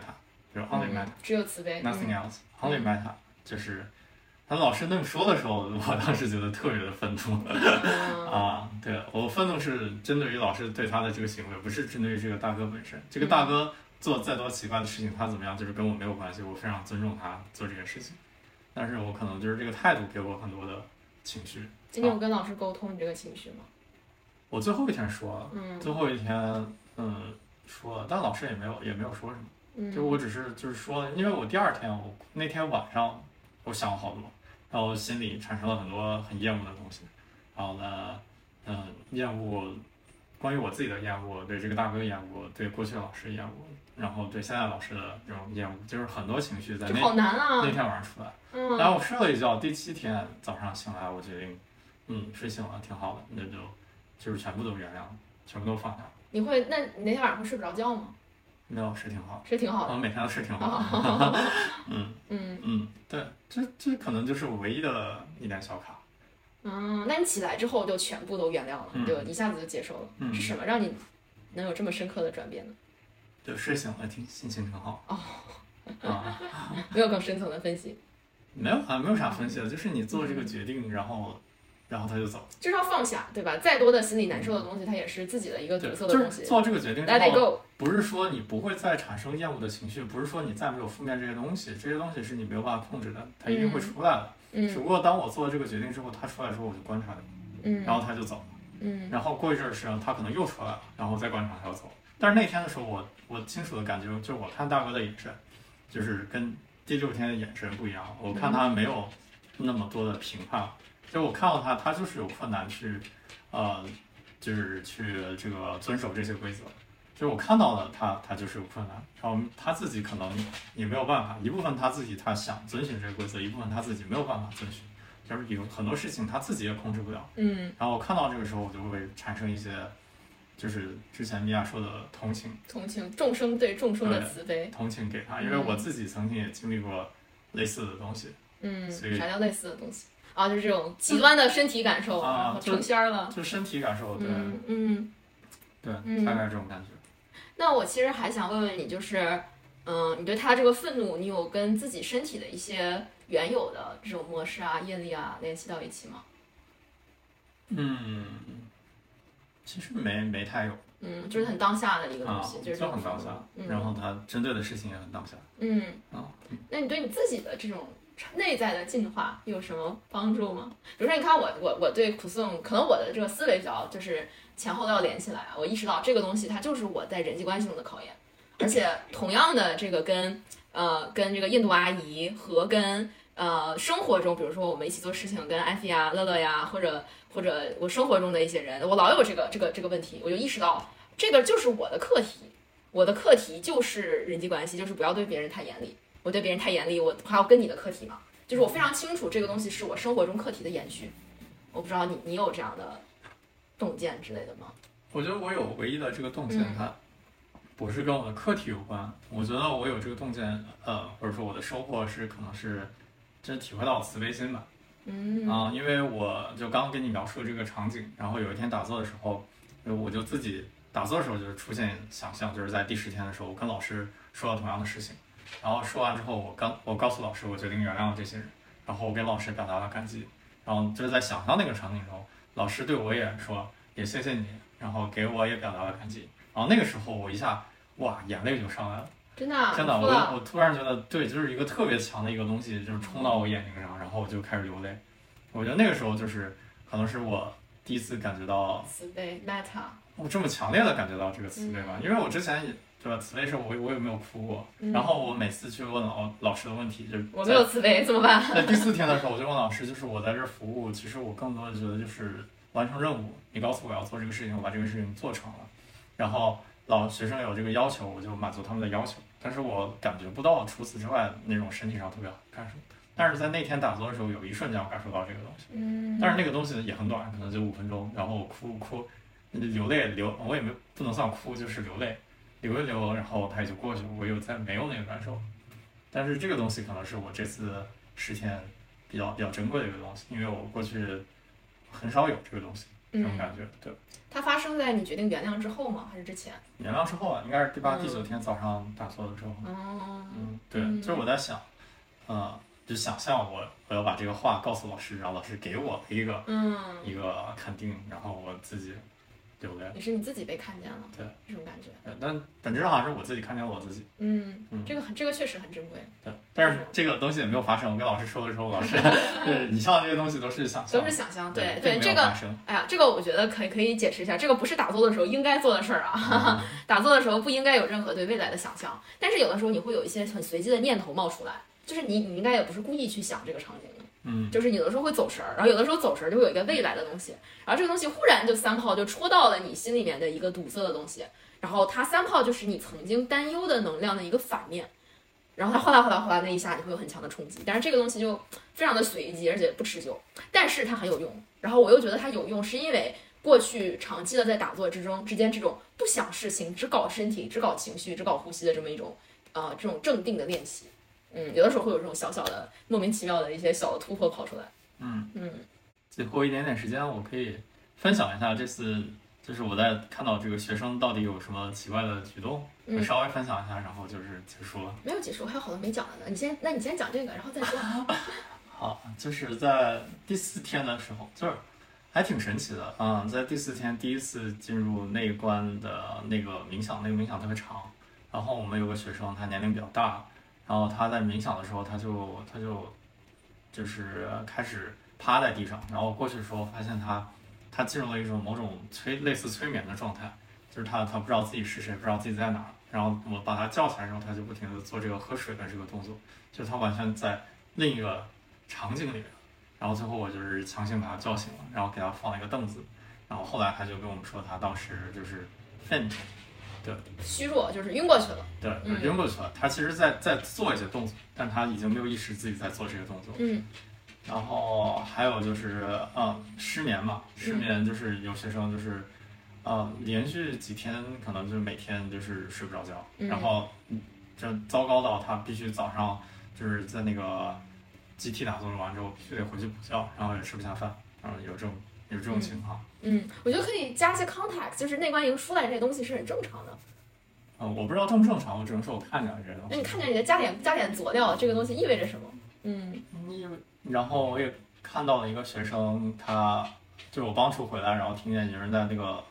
卧室里面大哭，嗯，然后哭声音特别特别大。这个故事好感人。对嗯，然后然后我当时就是敲门，他也没有办法回应我，嗯然嗯后我就就狂敲，然后就说我我能不能进去，然后他让我进去了，嗯。然后发现他就是完全整个人跪趴在地上，然后就是没有办法直起身，就全身是软的，然后在那儿哭，然后他说他他从来没有感受过这么强烈的这种感觉，嗯。就是他他说他他身边有三个人都自杀了，嗯。然后他突然就是理解他们为什么要自杀了，嗯。然后然后他说如果他们能感受到别的东西，他们可能就不会自杀了，嗯然后他就陷入到。就是他可能是更多是自言自语吧，在那个场景下，然后我就不停的问他你好不好，你需不需要什么东西，你要不要见老师？然后他就是完全陷入到一个巨大的，不能说悲痛的场景中，他肯定不是悲痛，他可能是巨大的一个悲悯的一个感觉。悲悯，他其实我听你描述那个状态，我觉得他打坐跟自己或者跟身边的这种东西有了非常大的合集。嗯，就是就是这个学生可能可以多加一点东西，就是他最开始的时候，前几天他有个问题，就是他说如何，就刚来完两三天的时候，他问老师，就是我到时候要回去怎么跟别人解释我来这儿不是我疯了，不是我在做一些奇怪的这些宗教的东西，嗯就是他他。就是听起来他是完全不知道这个东西要干嘛，然后身边也不可能有人支持他来干这件事情，然后就可能大家可以稍微脑补一下他他的生活环境他。是个多大岁数的人？看起来应该是比我大一些，可能三三三十五六，嗯我才是这种感嗯，觉。白人是吗？对，反正特别瘦，特别高，比、嗯比我高，嗯一米九几，这个高高瘦的一个嗯大哥。然后他当时就整个人趴在那儿，然后不停的自言自语，然后嗯然后然后我就就是我后来得强行搀扶着他，一点一点去看老师，因为他全身都是软的，他没有办法自己保持平衡，就是我得嗯搀着他一点点去看老师。嗯然后看完老师之后，他他出来就是给我做了一个特别正式的感谢，嗯，就是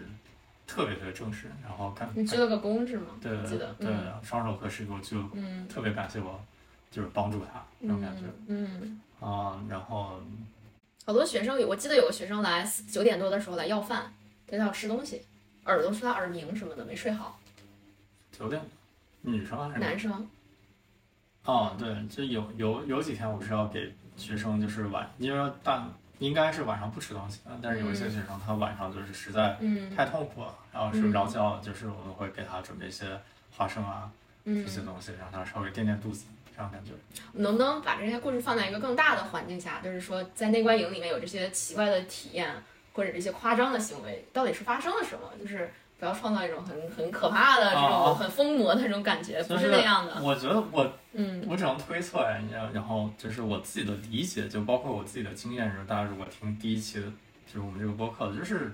你通过不停的身体身体扫描，会碰触到一些潜意识里面的一些伤痛，嗯。特别是你自己跟自己待着，你脑中不停的在回忆过去的话，就有一些曾经被你压住的一些很剧烈的情感就会涌上来，然后这个涌上来之后，呃，那不是通过回忆过去，不应该是通过回忆过去。是通过回忆，就是对，自然的扫描身体，只是因为你所有的情绪是储存在身体上的，一遍一遍的扫描身体，把身体的那个觉察化成很精细的东西，自然而然就会有你过去的东西跑出来。嗯，然后再加上这个，嗯特别是对新生来说，这个这个过程真的非常的痛苦。然后因为身体上的疼痛，就是基本上伴随每个人从第一天到十天都不能完全消散的，就是哪怕你已经做了八九天，身体上这个疼痛还是剧烈的。而且对于绝大多数人来说，这个身体上的疼痛就是做的不舒服，要做一个小时这件事情是一个非常不舒服的事情，会给身上造成很多的疼痛。当你再去自己独自一个人面对这些疼痛的时候，又会带入带带出很多类似的疼痛的东西出来，所以它是一个，嗯，就是上上述的这些反应，我觉得都是都是因为你这些疼痛接触到的潜意识，然后把你过去的一些压住的情绪情感拉出来的那种感觉，嗯就是包括那个嬉皮士大哥，他也不是一直都是感觉自己呈现了或者什么的，他有很多疼痛出来，他说嗯。他有很多的 pain。还嗯。有背上的疼痛，然后腿上的疼痛，就是持长达持续几十年的疼痛，就是完全没有消散过那种疼痛，在这几天时候显化的更加明显，嗯。就是就是就是就是痛苦，就是我们在这个内观影看它核心的这个整个味道思路就是就是佛教的，不能说佛教吧，就是释迦牟尼的那套思想，就是众生皆苦，然后如何如何面对你的这些苦，嗯，然后这内观营它提供这种场所，让你没有办法去逃避，你必须得去直面这些苦，嗯身体上的苦，然后心理上的苦。然后当这些苦你第一次有勇气去面对这些苦的时候，那当然不同的人会有不一样的反应。嗯对，那老师会告诉你要怎么办。啊，你的苦出来的时候，老师就是一句话，就是你没有办法产生直接的联系，你不知道身体的每哪一部分的苦是跟你过去的哪一部分有原因，是是有直接联系的，就是你这不可能知道，就是我们对身体的了解根本就没有办法达到这样的精细程度，所以它这个方法的本质就是就是教你到底该如何应对这些苦。如何应对苦？如何应对这些痛苦，如何应对生老病死。我们有学生问，就是你你教的这套内观方法，嗯，但是现在很好用，但是我就是有，比如说巨大的悲苦，我我亲人去世了，我至亲去世了，他给我带来的这种悲痛，他不是说我看了他就能走的，他可能持续长年累月的就在那儿。那那每次想到时候我都会痛，就是说我母亲去世了，我想到我母亲我就会哭，那这怎么办呢？那老师说，就是你不可能指望通过这种方法。就是彻底消除这个苦，但是你可以通过这个方法，让你刚开始就是痛苦的时间减短一点。你你唯一要做的事情，就不被这个悲悲痛的东西完全占据你的身体，拉拉住你的所有行为。就假如说你有一个巨大的悲痛，你当然有百分之百的理由去悲痛，百分之百的理由去去让自己沉浸在这些负面的情绪里面。但是对于生活来说，对于人生来说，这些。这些东西长期来说肯定是没有好处的。就是你，你想象一下自己的人生，过去未来十年都陷入在这个悲痛的情绪中，你想要这样的生活，你肯定是在某个节点，你是想要自己出来。这个方式，这个冥想的方法，其实就是让你这个时间从十年可能变成五年，然后从十个小时变成五个小时，就是教你应对这种当生活出现不可抗力、出现这些痛苦的时候，你如何应对它一个方式。嗯，那这个方式是什么呢？方式就是平等心啊，就是不起反应啊，就是它方式就是如何抓住一些嗯可以抓住的东西，然后不起反应。什么叫可以抓住的东西？然后就是他这个理论背后就是说，当你产生任何的情绪或者想法，呃，特别是情绪，或者说一些乱七八糟东西的时候，你身体的某一个部分一定会出现感觉。嗯。然后当你通过刻意练习自己对这个感觉不起评判。不被这个感觉拉着走，知道它感觉只是感觉。当你不断的给大脑进行这样的训练的时候，未来在生活中出现突发状况，你就本能的会，大脑会回到你的身体，会抓住你可以抓的感觉，然后让这个感觉流过去，你的情绪也就流过去，然后你就所谓的从这个痛苦中解脱了出来。嗯，其实这这就是内观的本质。嗯啊，一切都在身体，这个是最重要的，就是它不是在于你要改变念头，我要改变我对这个事情的认知。或者我要去换个方法想，不是的，就是痛苦，或者说人身体人内在的永恒痛苦，按照释迦牟尼的或者是内观的这个东西啊，你是不可能通过思考、转念想明白，不可能，一切都在身体。所以那个开示开示的里面有一个故事，讲的是当年呃释迦牟尼的故事，是葛印卡讲的，说释迦牟尼当年有一个女有一个女人死了孩子。然后他就去跟佛陀哭，他说：“哎呀，我孩子死了，我好痛苦，我好痛苦，我要怎么办？”然后释迦牟尼说：“说那个你去山底下问一问，说那个你像对他说我可以帮助你解决你的痛苦，你要先去山下的每一户人家跟他要一粒米，然后但这个米必须是来自这个家庭里面没有任何死过人。他说如果他家没有死过人，你把这个米拿过来收集过来，我可以帮助你。然后这个女人就下来敲门，然后他敲一个门，他问他他问他问他问这这个家里的人。”啊，佛陀可以帮助我，我孩子死了，然后我需要一粒米。人家说啊，好，好，给你米。然后这个女人问，又问，那需要你们家没死过人？你们家死过人吗？然后人家说，我们家当然死过人了，我爸爸死了，我妈妈死了，我女儿死了。然后他走过这么一圈之后，他明白佛陀的用意了，就是在告诉他，每个人都有苦，每个人都要经历这种生老病死。然后这个女人的身心平静下来了。然后佛陀说，现在你坐下来，观察你的呼吸，观察你的身体。你只有开始观察你的身体，你才能从痛苦中解脱，因为你的痛苦是储存在你的身体里的。嗯，或者说你改变你的认知，就是不把苦变成更大的苦，然后慢慢的把苦变成一个生活的一个，知道它是一个常态，甚至把它变成知道它只是身体的一个感觉。当你大脑不再过度加工这个苦的时候，你就所谓的离这个苦就越远了一点，然后就可以解脱出来。哪有那么容易解脱？就是当你不容易，当你就是，我觉得我们经常老是去谈一些佛经佛理，对吧？不要有执念，不要跟这个苦相，不要不要去认同这个苦，对吧？你发生的事情就是发生，它从身上过去。但是当你真的到生活里遇到事儿的时候，你还是会起反应，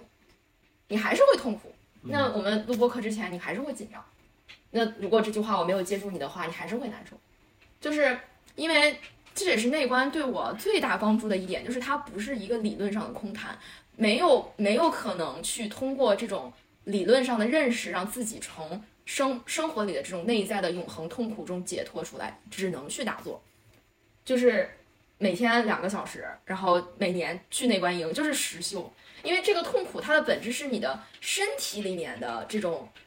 就是你的人类的几千年的进化，对于你身体上贪婪的感受，对对你身体上舒适或不舒适的感受起的反应。所以在内观里面做的事情，就是通过长期的大量的身体扫描，在身体扫描之中，你遇见你身体上不舒服的东西，然后你在你身体上这些感受出来的时候，你学会去不起反应。这个不起反应，不是在表层意识的清醒的放松的时候。能做到的这个不起反应是你要在很深的 meditation 很深的冥想的时候，然后你在那种很深的状态下，你观察到身上啊这里疼那里疼，然后你学会了，然后这个疼是会过去的，我可以不起反应，我要帮我的我要把我的注意力放到我的身体的其他的地方，我要不断的扫描，不断的扫描，不断的扫描，然后这是在生活，这是在冥想里面去练平等心，然后另外一个你怎么才能从痛苦中解脱？你要通过冥想把 sankara 给打出来。把散卡拉就是你身体上面储存的这些长久的业力，就散卡拉不是业，散卡拉是反应，就是就是 anyway 就是散卡拉就是你身体上储存着一些你对事情的习性的反应，就比如说刚刚在前面我分享到的我对其他人的严格要求，它是我这么多年的一个习性，这个习性它是储存在我身体上的，我现在是非常清晰的能感受到，就是每一次我看到懒惰的人，不好好干活的人，我的身体上会难受，就真的是难受。可能我的胃呀，或者我的左左左身体这里有一块很堵塞的，像石头一样的这种感觉。然后，当这个东西被激活的时候，我就意识到这是我身体的反应。但是，我这一生都在去对身体上的这个难受起反应。就所以说，当我去看到这个不好好干活的阿姨，我是因为这个阿姨才起反应、才愤怒的吗？不是，我是因为我身体上的这些反应，就是百分之百的痛苦是来自于内在的。就是因为你的身体上储存的这些痛苦，在遇到外面那些事情被激活了，你只是在根据你身体上感受到的东西做出反应，你反映的是你自己身体上的东西。然后，那这个身体上的东西，因为我这么多年都在反应，我每反应一次，这个身体上的痛就加大了一部分。就是本维卡在开示里面说，你对你身体上储存的这个能量，你对它的反应有三种情况，一种是像在石头里面画的线，就这个线是如此的深。你每一次每起一次反应，这个石头就深了一分，然后直到你这个你这个反应深到我看见懒的人我就生气，我看见加油站小哥不好好干活我就生气，我就是生气，我就是控制不了，就是因为你这个反应已经像石头一样深深的篆刻在你的身体里。但是当你修习内观之后，这个反应会慢慢的变成在沙子上画的线，睡睡睡一觉起来就没了，最后可能变成在纸上画的线，一擦就没了。那这个前提是你通过大量的身体扫描，让你这个最深最深的在身体上的这个痛苦这个反应跑出来，然后跑出来之后，你不断的去不起反应，不起反应让它过去。就是我刚刚讲分享我跟印度阿姨的那个故事嘛，就是当她当面跟我说她的不舒服之后，我就身体特别特别的难受，然后我就回去回宿舍去打坐，就是在最难受的时候。我去观察我身体上那个东西，我就不要去思考。这个时候没有办法去思考，就是当你的这个小我的几几十年的这种几就是这种特别痛苦的反应模式出现的时候，你不可能通过念头，不可能通过转念让自己去逃脱，不可能，不可能。你的头脑的力量就特别特别的小，只能去打坐跟身体的连接，而且这个打坐不是你难受一打咵就出来的，是你长期大量的打坐。然后这个身体上的难受跑出来，就好像你原来是是一个是一是一筐大粪，所以你特别臭。然后，但是你打着打着，你就这个粪就少了一些。然后你再遇到事情，你就没那么臭了。它是一个净化和清理的过程。嗯，我跟你说我的理解。嗯。啊，我觉得这个东西就是跟我们的这个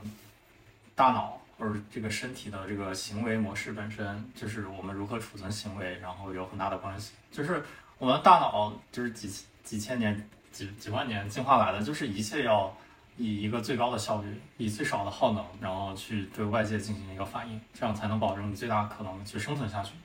所以说，你说之前的那种感觉，就是你看到一个呃懒惰的人，我就生气，你就生气，你就起一个反应。就是过去几十年，你发现这个东西最直接，然后在过去的经验中，这个东西是最有效。它是在潜意识层面的，它都不是我对手写进去的。然后你的嗯大脑可能就编了一套神经回路，然后就是说，哦，当出现类似这种场景的时候，可以出现这个感觉，然后马上这个东西就可以应对外界的这种情况，然后这个东西会不断加深、加深、加深，然后它就变成了你身体这套神经系统的一个一个最优的一个结结局。但是这个东西在在你是生存模式，在我们是可能是这个野外狩猎的时候，这个东西非常非常有用。只不过当下我们这个时代时代变了，你不是天天有老虎在旁边，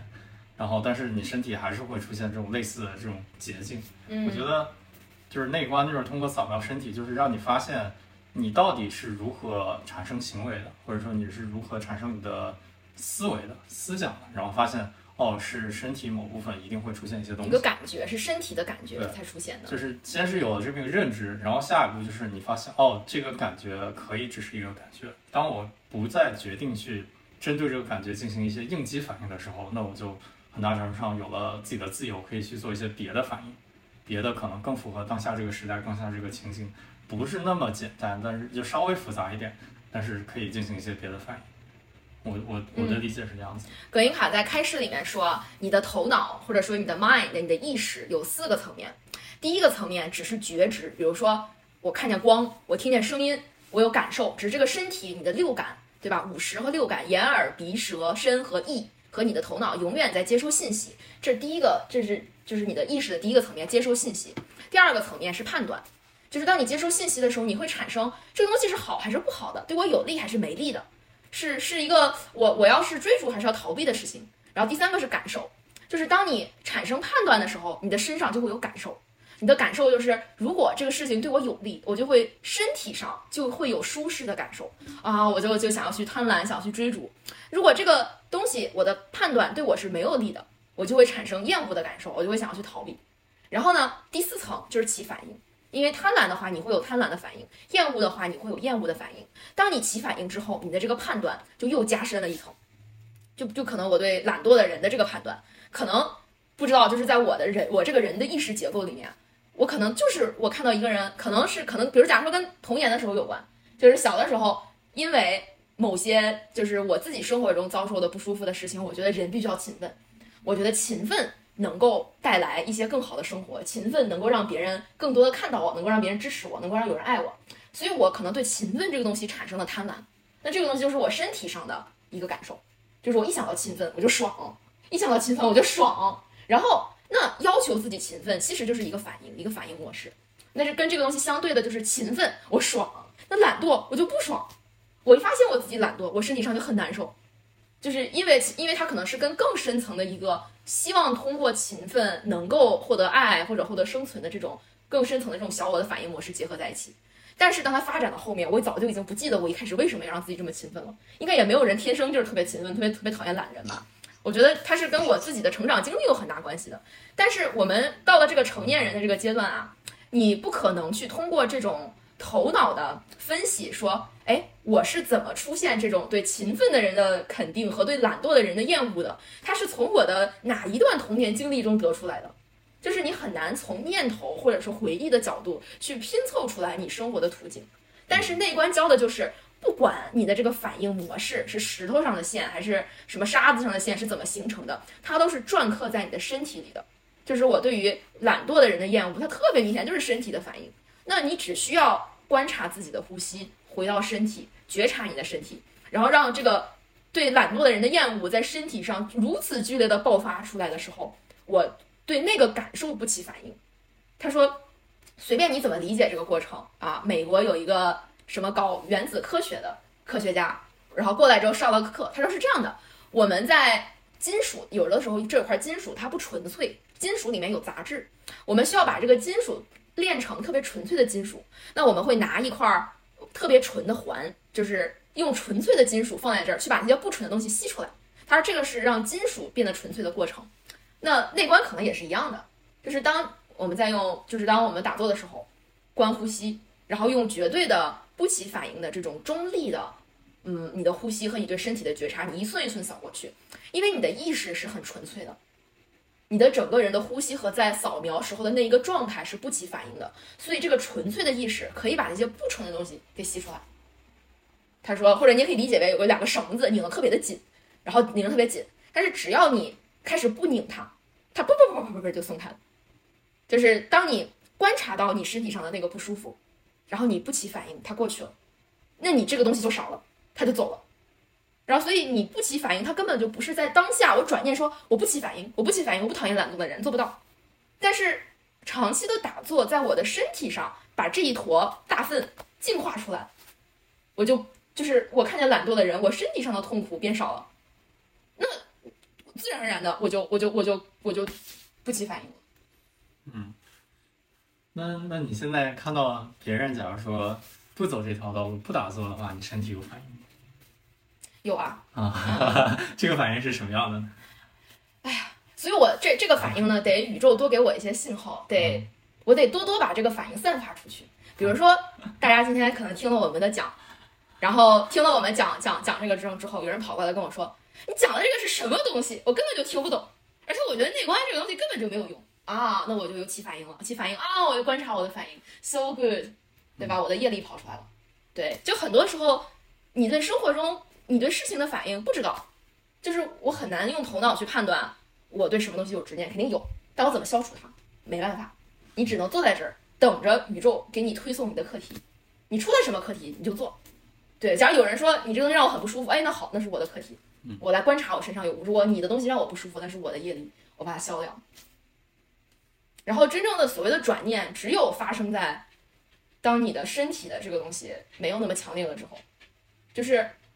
我之前有过，就是那天我在跟艾菲和乐乐打电话的时候，我就提到过，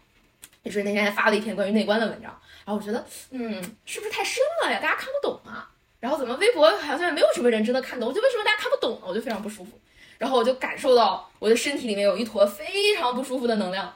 然后我脑子里全都是负面的念头，然后那些念头全都是，别人听不懂我说话，我说这些东西没有用，然后怎么这样怎么那样，我再也不想写了，全都是那种特别负面的念头。然后我去打我，然后我就去打了打了二十分钟的坐，然后二十分钟我就不想，不能想这些事儿，你想想不明白，我就去看身体上那个不舒服的感受，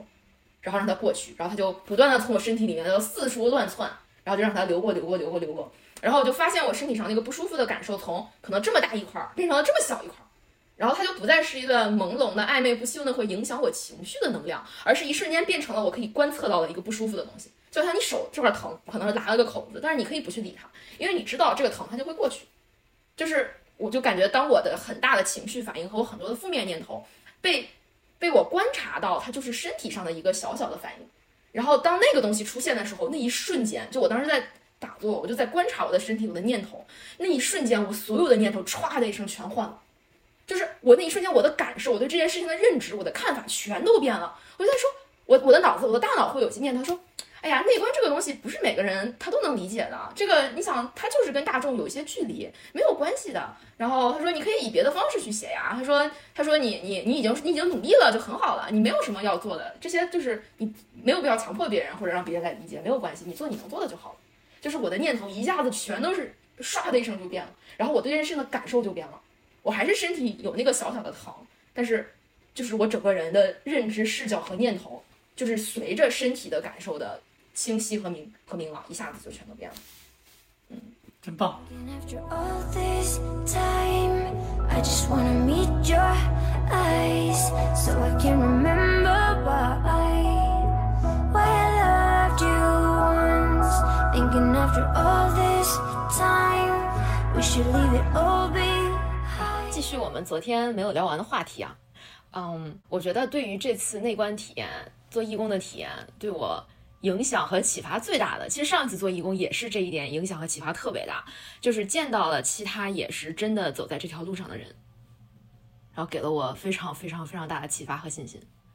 然后我们这一次遇见的同样是我们这一次义工团队里的人，和这一次因为做义工而能够近距离接触的三个老师，然后还有之前提到的两个中心的管理人员。就他们都是在内观这条路上已经走了很多很多年的人，然后他们整个人自身在面对事情和面对他人的时候的那种整个人体现出来的慈悲、智慧、幽默、大爱，对我来说就像一个指路明灯一样，我觉得特别好。你有这种感觉吗？有啊，嗯嗯。那你觉得谁谁对你影响最大？你觉得哪个人让你印象最深刻？你今天最想聊的？你先开始聊呗。我觉得，哦，先说一下我们这次义工团队里面的人吧。我们这一次，嗯，有八个义工，然后有两我们两个中国人，两个印度人，两个伊朗人，一个越南人，然后剩下的一个是白人，哎，三个伊朗人。Anyway，反正就是呃，融合了融合了亚洲、中东啊、东南亚和美和北美洲的各色呃，就是各种各样的人种。对，就是我们是一个非常非常国际化的，嗯，一个非常国际化的团队。然后大家英语说的都不咋地，但是呢，我觉得特别神奇的是，就是其实我们也都是一些陌生人，然后忽然被扔到内观营的这样一个环境里。然后大家要一起进行后厨工作，呃，这么一个都不熟悉又很有挑战性的工作。然后，但是正是因为我们都是在内观这条路上最少打做过一次的人，你才能来做，呃，你才能来做后厨嘛，才能来做义工，就是感受到了很多的这种彼此之间的信任和好感。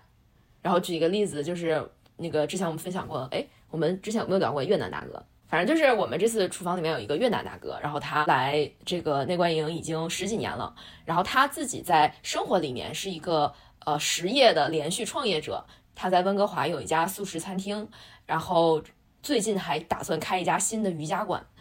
就是他整个人就是一个连续创业的永动机，永远就有好多那种生活里面想要去实现和创造的事情。然后我们这一次做义工呢，有一个伊朗小哥，他刚刚辞职，他是一个搞互联网的技术人员，就是搞什么大数据分析啊、写程序啊。然后他刚刚自己开始创业，然后跟合伙人一起就做这种呃技术啊线上的解决。然后这两个人在做义工的时候就一拍即合，然后出来之后，我们第二天。那个越南大哥就邀请我们这几个在温哥华的义工一块儿去看了他马上要开业的那个瑜伽馆，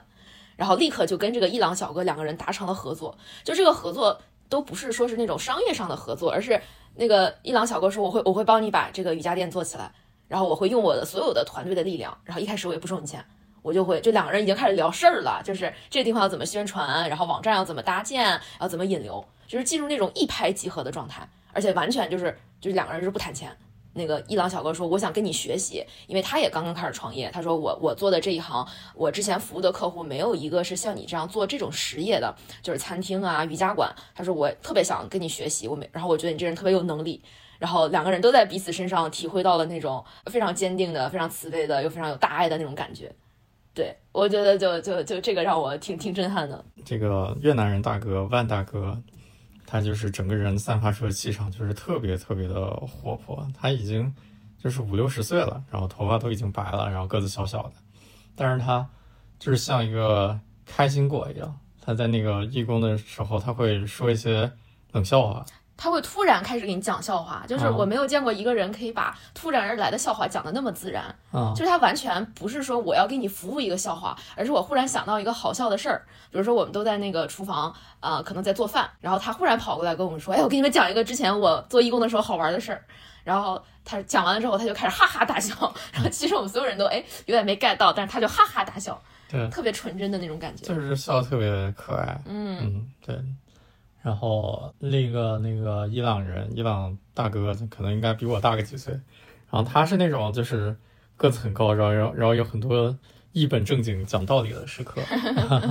嗯，但但人特别好，嗯，然后就是特别为为别人着想，嗯，因为我跟他聊天是最多的，他吃饭时候就坐我旁边，怎么说为为别人着想，就是他总会问我有没有需要就是他帮忙我的，或者说他有时候想去找老师，他就问。会不会麻烦老师啊？耽误老师休息时间啊？什么之类的？对对对，他特别为别人着想。我们那个那个不是有两个印度，有一个印度大姐和印度阿姨和印度大姐，反正两个印度人年龄比较大的。然后他们俩就是干活的时候就经常干一干就觉得有点累，然后要回去休息。然后呃，跟我这种严格要求的不同啊，阿敏就是就是伊朗大哥，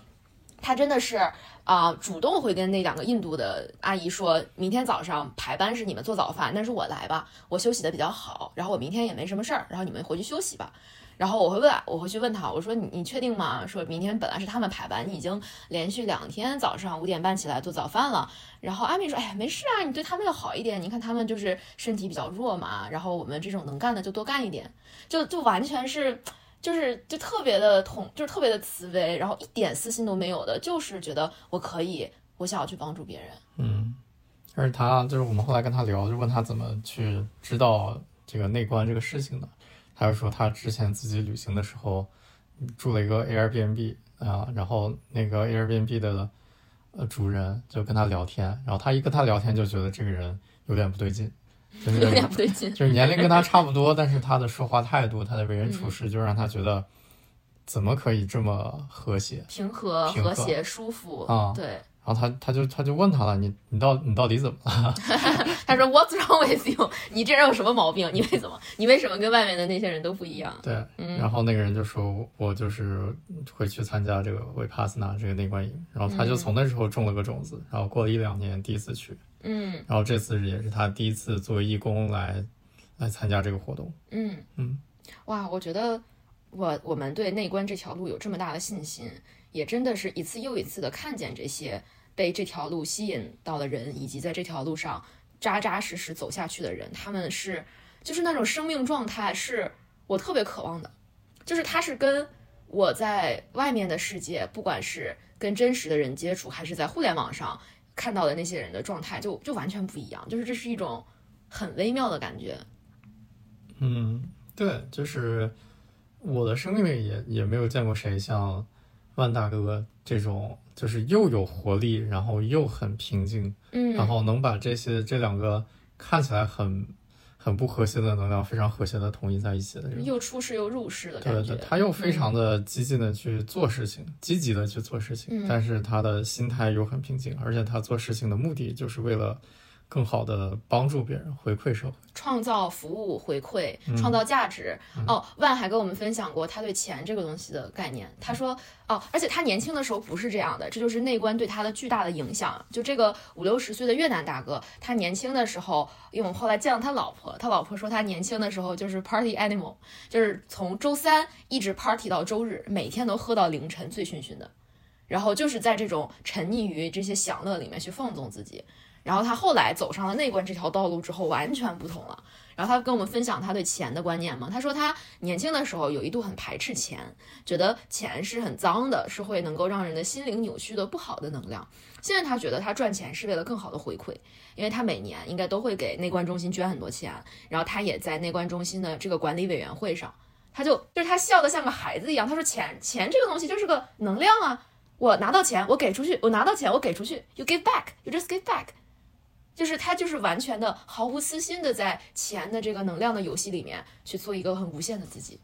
嗯，对啊，他就说这个玩意儿是一个工具，就是最后的这个到底是好还是坏，还是最后取决于这个人，就是他他想要很多的钱，他说我这这个 business 我希望他做的特别好，然后赚很多很多的钱，然后有很多钱之后我也可以给给出去给别人很多很多的钱，嗯嗯，太厉害了啊！他整个人就是那种，他其实他的底色是我们东亚人民所熟悉的，因为是越南人嘛，嗯就是有种呃很紧绷着做事儿，然后目标感强，压力大，然后有非常强的这种想要物质上的成功的这么一套东西在。但是他身上又有完全同样强大的另一面，是被内观这条路所赋予的，就是服务、奉献、孩童般的纯真。嗯然后他每一次，他说他每次来内观营都会获得对他的生意新的洞见。就是他虽然是做事儿，但他完全不是一个把自己融在事儿里的状态。他说他的呃素食餐厅和他的这些瑜伽馆，他从一开始就会设计成，如果他不在了，他所有的手下可以自动运营。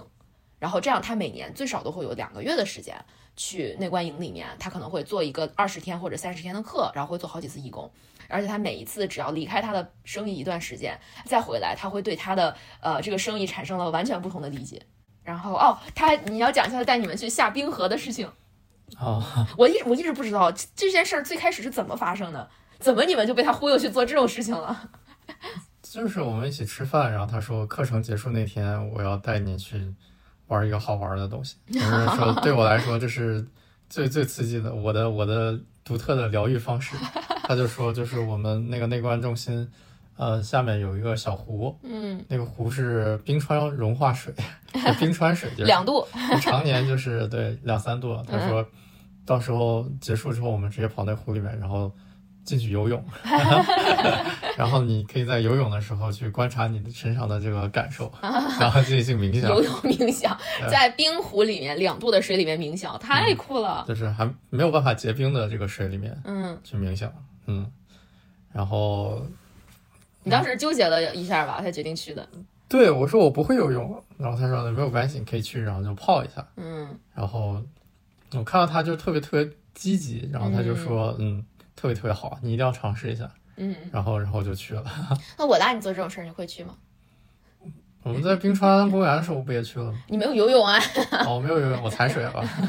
我这次也没有办法游泳。啊对，但是我觉得你是真的挺被他感染的，我都很震惊。他不仅拉了你，他拉了我们同行的，最后有四个，哎，除了你之外，还有四个男的被他拉过去了。嗯，我们真的就是在内观营结束的那一天，然后开着三辆车开了二十分钟，到一个小土坡上，找到了那个冰川水融化的小河。本来想去湖那边，但湖那边的路被封了，然后去那个小河，然后。当时其实大家都在那有点瑟瑟发抖，说：“哎，真的吗？现在外面很冷。”然后万三下五除二脱的只剩一条短裤，然后头也不回的朝小河中间走了过去，嗯然后他整个人就躺了下来，嗯，就真的是在河里面躺了下来。对啊，他直接就躺下了，嗯然后他躺了下来之后，其他人也就就是有两个伊朗人，一个伊朗大哥，你还有一个伊朗大叔。伊朗大叔有家室的那种，对，这嗯这两个人太厉害了，然后也马上就往上冲了。嗯，中东人还是比较猛哈、嗯，然后我那天早上拉肚子了，然啊后就本来就有点不舒服，但是看见都已经成这样了，我也没有办法。嗯，好，然后我也我也到湖里面了，那扑最多扑通一声跪了下来，我对我最多只能跪了下哎，来，裤衩不能湿。再再往下我我觉得我受不了了，嗯然后就那一下就踩水嘛，因为他们都穿拖鞋，我没有拖鞋，然后进去之后我就发现我脚已经没有知觉了，嗯 一下就没有知觉了，然后我跪了一下，然后我就我就上来了，嗯，然后他们俩还在水里玩了好几分钟，泡了好久，四五分钟，嗯然后往里扎了好多次，然后嗯，上来之后三个人身上就是全是红色红的冻得像一只那种通红，煮熟的鲜虾。对，通红。嗯，但是这个东西的 point 是什么？其实一开始我真的不懂，因为他没有跟我讲。我觉得这是什么极限挑战嘛？但后来好像是说，就是这种在冷水里面浸泡叫 cold plunge，是西方的一种跟自身内在的感受连接和冥想，它就是一种自我疗愈的方式。那他说你要在水里面待两分钟以上，你才能开始连接，你的身体得先哦能适应这个东西，你才能有感觉。所以它的原理是什么？他说他有一次冥想完了之后，他他就是他好像是个特别长的课程，然后完了之后他就他不知道怎么了，他当时下着下着雪，然后他就 跑到这个湖里面，然后去泡了，然后他在这水里面待了十五分钟，十五分钟还没死啊！对，待了十五分钟。然后他说，就是过了两分钟之后，他突然就是进入一个非常深的一个冥想状态，真的啊，是他在内观中心都都没有的那种状态，然后能让他坚持十二分钟，然后就没有没有什么反应。哎，我之前看过一个纪录片，是一个自由潜的女孩儿，然后她专门在那种什么阿拉斯加或者是冰岛的那些冰川里面自由潜，然后那也就是二三两三度的水。然后他说，他就是会先通过深的冥想调整呼吸，然后他在就是两三度的水里面，他的整个人是处于完全一种深度冥想的状态，就是心跳好像有测过，他心跳什么二三十，就是特别慢的那种心跳，然后血液流速也放缓，然后大脑功能几乎没有，然后但是就进入了一种全新的意识状态。我记得那个视频给我印象特别深刻，但我觉得这普通人根本就很难做到。就坚持不了两分钟是吧？对啊，你你前两分钟就是就是会很煎熬，因为你的身体需要很快的适应这个东西，嗯，然后在在没有任何准备的情况下，你的身体就是会有各种各样的反应。他当时说他十五分钟那之后他病了好久，他不是说完全没有反应，哦然后后来就是好几天他身上一直在打冷战，就好几天。哦太拼了。他那天他那天泡完那个冷水之后，他说他回来的路上全身都在发抖。嗯然后那个伊朗大哥就是也下水的，我们本来约定了从那个河水出来之后到一个餐厅见面，然后那个伊朗大哥迟了四十分钟，他说他在那个车上就打冷战打了四十分钟，没有办法开车。嗯，对啊，嗯，所以这个还是普通人，请不要不要，请不要随意模仿啊！如果你身边没有这么一位高阶的越南大哥，不要自己随便去冰川里面游泳。啊，这这实在是太冷了。你是没有任何感觉是吧？没有冥想的感觉，还是你的腿有？我我还好，因为我没有在水里很久，嗯然后我最多也就是跪下来，也就是膝盖、大腿这些。不是，但是你没有他那种冥想的感觉，deep deep 深深刻的那肯定没有，我觉得哦我就是痛痛。啊。虽然虽然你觉得没有知觉，但是整个就是下半身全部都在痛，就很痛。我腿也红，我脚也红，哦，这个痛的感觉还是啊嗯，你可能肯定能感受得到。哎，之前那个冰，这个叫冰浴嘛。我们之前准备在荷兰做探索营的时候，荷兰那边有专门的做冰浴的这种这种公司，然后我们还想把他们请过来，在探索营上让大家体验一下冰浴。就真的就是他会给你准备一个冰桶，然后你在里面待可能十分钟那样。嗯，可能我觉得在自然里更难。如果一个人为制造的环境可能比较对，我觉得。冰桶和流水还还是挺不一样的。嗯嗯，嗯而且你也不知道水里面有什么东西。嗯，对，我觉得在自然里面你会有一种，就是这又冷，而且那地方特别荒野，就是真的是自然，而且那个水还在动。嗯我我当时就看他躺在那儿，我就特别担心，我说这他被冲走了怎么办？嗯，是啊，嗯，反正这个有机会我，如果我们去哪里旅行有这种冰桶疗愈，我应该挺想体验一下的，嗯到时候可以跟大家分享。好，嗯，然后越南大哥他之所以我觉得这么大的能量，他真的是在内观这条路上有非常非常大的这个 commitment，就是扑到一内关上的决心。他说他自从第一个呃十日课程之后，从来没有错过每天两个小时的打坐。嗯，嗯，但是他打坐的时候，他就是完全遵循不动原则，就是他完全不动。从第一天到最后一天，对，他说他第一天去内观营，我们之前可能也都聊过，就是刚刚开始进去，腿疼呀、背疼啊，这里疼。然后其实内观营的前三天打坐你是可以随便动的，然后但是他说我从第一天去我就不动，我就是不动。他说我疼的不行了，我就是不动。但也他说也因此收获了特别多的好处，嗯，这种巨大的决心太厉害了。太厉害。嗯，然后他跟我们讲过好多各种他打坐的时候的小故事。他说他疫情的时候，那个时候加拿大也是就是 COVID 的管控很严格，因为他在内观中心的理事会上，然后他就跑到他就他们就允许他跑到这种空无一人的内观中心来打坐，然后他把屋子里所有的窗户都用纸糊上，在一个纯黑的环境里，每天就打十个小时，就在那儿打坐。太狠了，嗯，我真的觉得他太狠了。太狠了，太狠了。然后他还他说，就是我还问过他，我说是什么让你这么坚持？他说因为我看到了好处。他说我这个人就是这个样子，我看到了这条路的好处，我是不会放手的，我会我会一直去，一直去，一直去。然后我说那你对自己的变化有什么感受吗？他说就一直有啊，每年都有。他说但是你变化最大的是他最开始练习的几年，后面呢就是非常的细微的身体里面的变化。嗯嗯，然后就就我跟他很多这种技术上的交流，我都觉得他给我很大启发。比如说我说那我说那你身上有不舒服的感觉？他说当然有啊，一直都有啊，就是那个散卡瓦玩一个夜嘛。他说一直有啊。然后说但你不要去给他起名字，你不要管他，不重要。他说你就打就好了。嗯，散散卡尔是反应，不是夜。嗯，反应反应，好好好。然后还有他跟我们描述过他打坐的时候的一些极端体验。啊，这就不需要分享。嗯，行吧，但但挺震撼我的。啊，嗯，对，但就就特别厉害，他就说这种你坚持在这条道路上走上去，然后你的人生会变得更好。就是内观，它不是一种避世修行，它是一种，呃，你避世一段时间是为了更好的入世。嗯，它真的让我看到他是如何把内观的这些道路跟他生活里面他的事业、他的生活、他的人生、他的关、他的人际关系全部都结合在一起的这种存在。对啊，我觉得你在这里面花这么大的精力，这么痛苦的环境，学的就是，假如说生活中出现了你不喜欢的情景，假如说生活中出现了不可避免的痛，你到底该如何应对生活中的这些情景、这些痛？嗯啊、我觉得这是内观最核心的，对我来说最核心的东西。嗯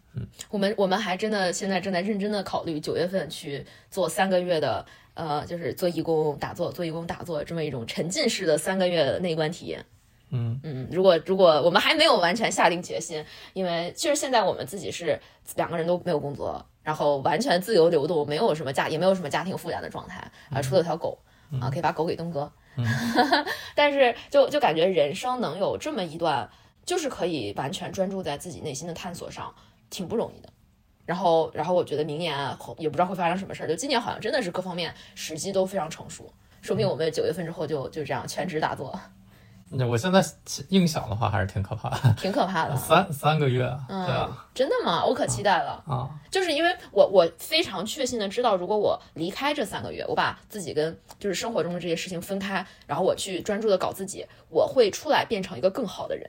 而且当我自己变得更好的时候，我的关系、我的事业、我的家庭、我的爱好，我周围的一切都会变得更好。就是一切都是在于我自身如何跟我自己的这些情绪啊、业力啊、反应啊面对的时候。嗯哦，可以讲一下老师。啊，我们这一次，我们这一次的那个那个三个老师，有一个是葛印卡大弟子，这个我好像之前讲过，然后还有带我们的那个课程经理，他当年是亲眼见过葛印卡的。嗯，亲他亲眼见过，他去 pay respect 嘛，他走到他面前了。对，但是是不是大弟子我就不知道了，人是弟子，啊，弟子不是。这是他教出来的老师。啊，对对对，是第一代的老师，是葛印卡教出来的老师，嗯。大弟子这个词是你跟我说的，啊。是你跟我用的，啊，嗯，那不不太准啊，确不。重要，不重要。但是我想讲的是，那个 Korish 就是也是一个伊朗人，然后他是我们的课程经理，就是他不是老师，但是他在内观这条路上也走了十几年。他当年亲眼见过葛印卡，就是他去过印度打坐，然后他在印度打坐的时候，他去参加过葛印卡本人在他生前的最后一场十日内观。就这个是一个十五日，十五日吗？嗯啊，这个是一个 teacher self course，就是老师们自己去打坐。然后这是二零一二一二年，然后葛印卡就是去自己打一个十五天的坐，然后在那一次的营里面全都是老师，就是去去支持他，就是去打坐，然后就是没有别的老师，不是葛葛印卡的代课，是葛印卡自己去打坐。嗯，然后但最后这个打坐结束的时候，呃，然后他那次是去做义工嘛，这个伊朗人。然后这个伊朗大哥去做义工，在结束的时候，大家说你们可以轮流到葛印卡面前去跟他表示尊敬，就 pay respect，就看他一眼。然后那个 k u r i s 说，那个我，对吧？怎么能看他一眼呢？他是最厉害的老师，我一定要问他一个问题。他想我要去问问题，然后结果就在他要靠近葛印卡所在的那个房子的时候，他忽然感受到了身上有强烈的这种觉知。他说，好像是你打坐打了四十分钟的时候那种状态，就浑身上下全都是感受，全都是 sensation，就特别强烈的感受。然后他走到葛印卡面前，他一句话也说不出来，就没有，就是所有的说话的语言的大脑的功能都失效了。然后跟他同时一起去的也是做义工的一个加拿大人，然后他开始靠近葛印卡本人所在的那个房子，他就开始哇哇哭，就整个人是那种被情绪和身体的感受完全淹没，就一直在哭，一句话说不出来。就是，然后他就意识到了没有什么问题需要问，因为葛印卡一直在告诉你，这个世界的答案或者从痛苦之中解脱的方法不是用头脑可以理解的，你就去打坐，跟你的身体连接，你就明白了。他说，已经就是你，但凡内观走到一定程度的，你不需要再问老师了，因为你已经掌握了这门技术，你需要的只是自己用自己的双脚走到这条路上，一步一步的去实践它。他说，对葛印卡来说，他教的是这个，他练的也是这个，他就是整个人有这种强大的这种改变物理环境的能力，就哎就太震撼了。我我听了这个故事，我有深深的这种敬佩，就是对于内观这条路上的，嗯，葛印卡这个级别的老师，他的他整个人的能量，这种知行合一的东西。嗯，我也觉得挺神奇的，没有办法想象只有这种感觉。我但我相信它。存在，对对，而他跟我，而且是他亲亲口给我们讲的，啊，是，嗯嗯，然后还有那那关这里面还有一个非常有意思的呃旅途，叫就是他们可以带你去印度的一个二十一天的旅程，然后可以去当年佛陀开悟的地方。就是当年佛陀开悟的那棵树，现在是在印度呃北部的一个小城市的有一个庙，就是很多人那个那个庙是一个呃公开的旅游景点，就很多很多人会去。然后那个树，它当年打坐开悟那棵树现在还在，你可以去那个树下面打坐。然后那个树旁边，就是那个那个神庙旁边就有一个内观中心。然后葛印卡说过，在那个内观中心里面打坐一次顶外面打十次，因为佛陀当年开悟之后，净化了周围的整个物理能量场。然后对对那个内对周围的能量的影响真的太强了，然后就特别神奇，就我开始走上内观这条路，我总是会接收到很多也也走在这条路上的一个信息，就是同同道中人的信息。还有一个我关注了很久的一个呃美国这边的一个诗人，然后我一开始知道这个诗人的书是很随机的，在丹佛的一家书店进去逛，就我就莫名其妙那天走到了诗集的这个这个区域，然后就拿到他的书，然后就随便拿起一本书开始看。我发现这个诗里面写的全都是内在探索，然后自我疗愈，然后冥想、正念这些东西。然后我就我头一次看到一个人用诗的方式来如此直白的疗愈的表达这些道理，然后我就一直在关注那个人，叫 Young Pupil，然后他有他的 ins，然后他有他的推送系统，就是他有一个那个 newsletter，就是经常给你发邮件，讲讲他自己最近的啊、就是自我探索呀、正念啊，他的一些收获心得。然后他就是去了，我就看他，因为我我知道他的时候，我都还没有开始 vipassana，没有开始内观。然后我后来关注了他很久，我才才发现，哦，他也是在内观的人。就就非常神奇，你知道吗？就是我是通过不同的渠道关注到他，然后我去内观，内观之后，我一直在看他的消息，直到有一天他自己说我在 Vipassana 这个东西已经十几年了，就是他是已经是可以做四十五天的课，那最少已经他打坐十几年了嘛，因为四十五天的课你需要从十天、二十天、三十天一级一级的往前走，然后他做了四十五天的课，然后他还去了印度的那个朝圣之旅，然后我就是看到他。就是发的那个邮件里面说他去印度的那个朝圣之旅，他说很神奇的是，在当年佛陀打坐开悟的那个地方，但现在去打坐，你依然能够感受到强烈的能量场，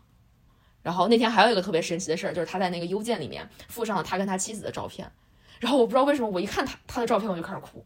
就就是没有哇哇哭，但就是有种心一下子被震到的感觉，然后就开始流眼泪，就就感受到了一种不知道就是宇宙的共鸣回音，然后被他的那种精神和他的气场，就是整个就被嗯，就是就就就那种连接上了感觉。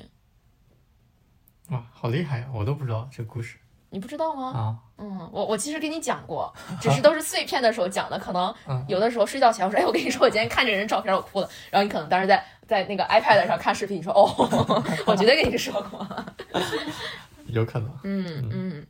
然后还有就是内观这条路，对我来说，现在很多这种这样影响我的人是直接能量上面的。然后我们这个老师也是，就是那个刚刚提到葛印卡第一代的老师，是这一次我们在内观营里面遇见的那个七十多岁的老太太。然后她也是我我这次做义工开会的时候，一进去看到看到她，我当时就一种热泪盈眶的感觉，就我看见她坐在那儿，我就热泪盈眶，我不知道为什么。嗯，他特别神奇散发的气场，就是他已经满脸皱纹了，然后白发，但是他发型留的是就非常少女的那种，嗯，就是齐齐腰嗯齐肩短发，然后有刘海儿。然后他虽然面相是个老人，但是他笑起来特别像一个小女孩儿，就特别像一个小女孩儿。就我没有见过老人，他他这种笑，这种自然的感觉，就是完全散发出一种小女孩儿的气场。嗯然后加上他的声音也比较尖，然后他说话的语速也也也比较活泼，也比较慢。嗯就是她她说话的时候，她笑的时候，就完全是一个小女孩的内心。嗯，然后但是她她外表是一个对吧七十岁的老人，老人，然后她说的话嗯又、又非常的有力量，然后有智慧，嗯 这就太神奇了。就是说，老人可以变成这样的吗？嗯我没有见过这个样子的。我们俩中间有一天在私下聊天，就聊这三个老师嘛，我们觉得打坐可以打成这个样子吗？啊，这也太厉害了，对啊，就太能量太好了，太喜悦了。就是真的，就是内观，他教的就是这些。当你去打坐，你能移除所有内在的痛苦，这这是非常究竟的一个法门。所有的痛苦，生而为人的痛苦，这种众生的苦，就是内观教的东西，它不是悲观的告诉你众生皆苦，而是它告诉你你有办法走出来，there is a way out。就是啊，如果说到这儿又有有点有点有点有点情绪激动，就是就是我觉得我每一次去打坐到结尾，感受到那种慈悲，就是这么好的方法，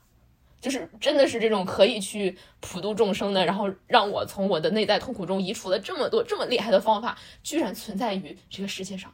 就是居然是我可以不花钱就听到的知识，居然是我完全不需要做任何准备，我不需要有多好，我不需要申请，我只要来，我只要自己愿意走到这条路上来，我就会得到无穷无尽的支持，然后我会遇到能量这么好的人，我会遇到这么无私的这种慈悲这种关系，我就觉得，嗯。嗯升起了浓浓的 meta。嗯嗯，就觉得特别特别特别特别的感激，嗯，嗯，我不知道，我我没有办法用语言形容内观这个东西的的牛逼，就是它它带给我的这种心灵上的震撼，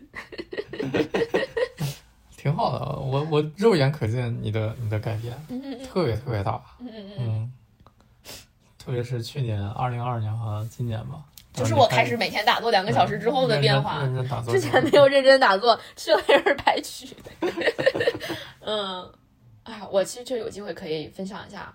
就是我第一次去完打坐之后没有坚持的那半年发生了什么，就是特别的狂妄，然后以为自己在头脑上整明白了，然后没有好好的去实修，然后在生活里面制造了一系列的业力啊什么的。嗯。哦，最后最后跟大家分享的，想跟大家分享的故事是我们在课程结尾的时候，就是已经最后一天了。然后有一天在中午的时候，还是你跟我说的，老师让我给他打电话，嗯然后我给老师打电话，老师说能不能今天晚上的时候见你一下。嗯然后我当时特别紧张，我跟你说，老师是不是发现我这几天偷偷玩手机？老师是不是要说我？真的特别紧张，有种因为之前老师从来没有单独跟我谈过话，嗯然后我就去了。我去了之后，就是就我跟那个女女女老师，因为是只有女老师能跟女学生单独见面，然后我们两个人在打坐的禅堂里，她说她想邀请我去这个内观中心的管理委员会，嗯就是她说她想让我，她觉得看到了我想要服务的心，然后问我愿不愿意更多的参与到这种内观中心的事务里。嗯然后当时也是，但我在她面前就就一开始我没有想哭，但是她说的时候，我就难以抑制的涌动上来的那种感受。嗯然后他说哦，I'm getting emotional。他说你有情绪，我说然后我当时就哭了。嗯然后我就说，就是我觉得我被看到了。嗯我觉得我如此虔诚的想要参与到内观的事业里，我觉得我被被看到了。嗯然后我跟他讲了，我说我这几天做厨房经历，我觉得特别的感激，就是我特别的荣幸能够、能够服务到内观的这个事业里面，能够能够帮助内观中心的运营，能够给大家做饭，把饭端出去，我没有做饭，能够实实在在的参与到内观中心的这种运营里面，我觉得特别的幸福。我不敢相信这个世界上有这么幸福的工作，我特别特别感激。然后，然后当时在表决心，我说我来，我一定来，有啥活儿都干。我说我们还想长期来，就是这个。其实我还跟他说，甚至在他告诉我之前，中间那几天咱俩见面，我就跟你说，我想来这边长期做，我想要去做那个 course manager，就是想要做呃不是 course manager，你是那个 center management，就是中心的管理人员，就是那种一年的那种项目。嗯然后啊、呃哦特别逗，然后那天那个。老师问我们，我说啊，我要跟 Michael 商量一下，我说我们俩要 align 一下，就是我们未来的生活。然后老师说，哎，你们俩是一对儿吗？他说：“天哪，我们怎么没有想到？我们我们不知道你们是一对儿。”然后他特别，他那那一瞬间特别开心。他说：“因为夫妻两个人都走在这条路上是很少见的，嗯但是能够彼此的这种彼此支持、彼此鼓励，你会发现，因为两个人都走在那一关上，你们的关系会变得更好。然后你们能够对这条路升起更多的决心，然后你能从这条路收获的更多。基本就是俩人走比一个人走强，俩人走不多见。所以他知道我们是两个人一起走，他特别高兴。嗯。”好，然后就到你的版本了。这啊，接下来大家会听到一个完全不同的故事。对，老师也找你了，但你是怎么说的呢？呃，那天晚上老师老师也单独找我，但是三个老师，男老师、女老师，还有还有老太太啊，嗯对，三个老师一起在那 跟我说，说我他是怎么说的？一开始啊他们让 Dora 先回去了是吗？嗯，对，然后就剩我们三个人，然后他们就说，他他们不知道我跟你是一对儿，然后会一起来这个服务，他们觉得非常惊讶。嗯然后我说我也很惊讶，然后老师说你也很惊讶，你们你结婚了吗？我说不是，我也很惊讶，你你们不知道。嗯。然后后来他们就说就是问我愿不愿意就是多参与这个事务嘛。嗯。然后我当时，我当时的回答就我特别实诚，我就说我我走上这条路完全是被拽上来的，就是我现在我都没有自己报过名，我都没有自己登录过那个页面，嗯。然后我就说我不知道自己有没有这么大的就是决心吧，就是真的去参与这么多日常的事务。嗯我说我我确实在这条路上走了很多，得到了很多好处，然后自己也得到了很多平静，但我觉得我还有世俗上有很多放不下的东西。嗯然后老师说哦没有关系，老师说这这非常非常正常。哦，这些都是那个老太太跟我说的，哦她她第一次就是这样这样跟我说话，然后分享了好多她自己的事儿嗯，啊啥的。然后我想听，我一字不落的，我要一字不落的听，我要听老师说什么。老师说，就那个老太太就是特别缓慢的说，她说，哦，我我觉得我我完全理解你。她说我从小就是一个特别内向的小孩，然后我曾经一度也觉得自己呃就是内向不好，然后有很多的偏见。我也不知道这跟我说的你是不是有那么强的联系。反正她就说她的故事，她说她之前很内向，但是后来她就是。在某个阶段，他就接接受了自己，就是完全内向的自己就可以，然后呢，很很高兴就是自己的内向的这个东西，然后这个东西在后来，当他开始正视这个东西的时候，给他带来了很多好处，就是他看到了硬币的另一面，嗯然后完全就接纳自己。然后他说，我现在也很内向，也不是很喜欢跟别人说话，但是没有关系，我还是很开心。他说，我就是你现在就不让我，就是他他觉得可能我，我觉得他的他。他可能觉得我有批判自己的行为，他觉得我就是在那个场景下，我说我是自私的，然后他说他可能就安慰我，就是让我不要批判我自己，嗯就是说觉得这个东西是非常非常正常的，嗯。然后他是是需要时间的，就是无论如何你要对对自己好一点，嗯，然后更多的在说这个对嗯。因为我之前问的问题好多就是就我表达了我的自我批判是我自己非常大的一个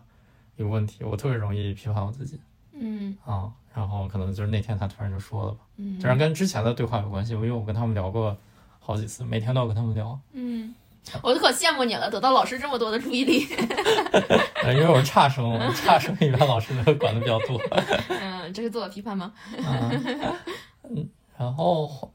然后后面就是他们两个老师就是问我现在打坐有没有什么困难啊，然后有没有什么问题啊，然后他们就是想从技术上指导我，看我是不是做的哇，对的。这老师也太好了，所以他们那天跟你聊了好久，那天很晚了已经。哦，那天就是学生们都是八点半结束的嘛，嗯然后其他人可能是八点四十做，四十四十五走的。嗯然后我离开那儿的时候已经九点十五、九点二十了，他嗯跟我硬聊了半个小时，就把我技术上的所有问题都问完了，就是我能想到的我技术上的所有问题，他们都特别仔细的就问了，嗯，然后告诉我应该怎么做怎么做。你有啥问题？这个可能就跟今天的主题没有太大关系。哦，那我想听啊。那以后我们可以可以私聊，就是嗯没有必要在在这儿说对，然后最后，然后他们就问我，就是这几天我不是做这个 manager 嘛，然后我的感受怎么样？我说我这几天感受还挺好的。嗯，然后我是在有一些时刻觉察到了这种自卑心，是因为真的看着这些学生一点点的从就是怀疑，然后不知道，然后后来就是一点点的进入这个状态，特别努力的去打坐，然后最后第十天出来的时候，有很多人给我表达感谢，然后就觉得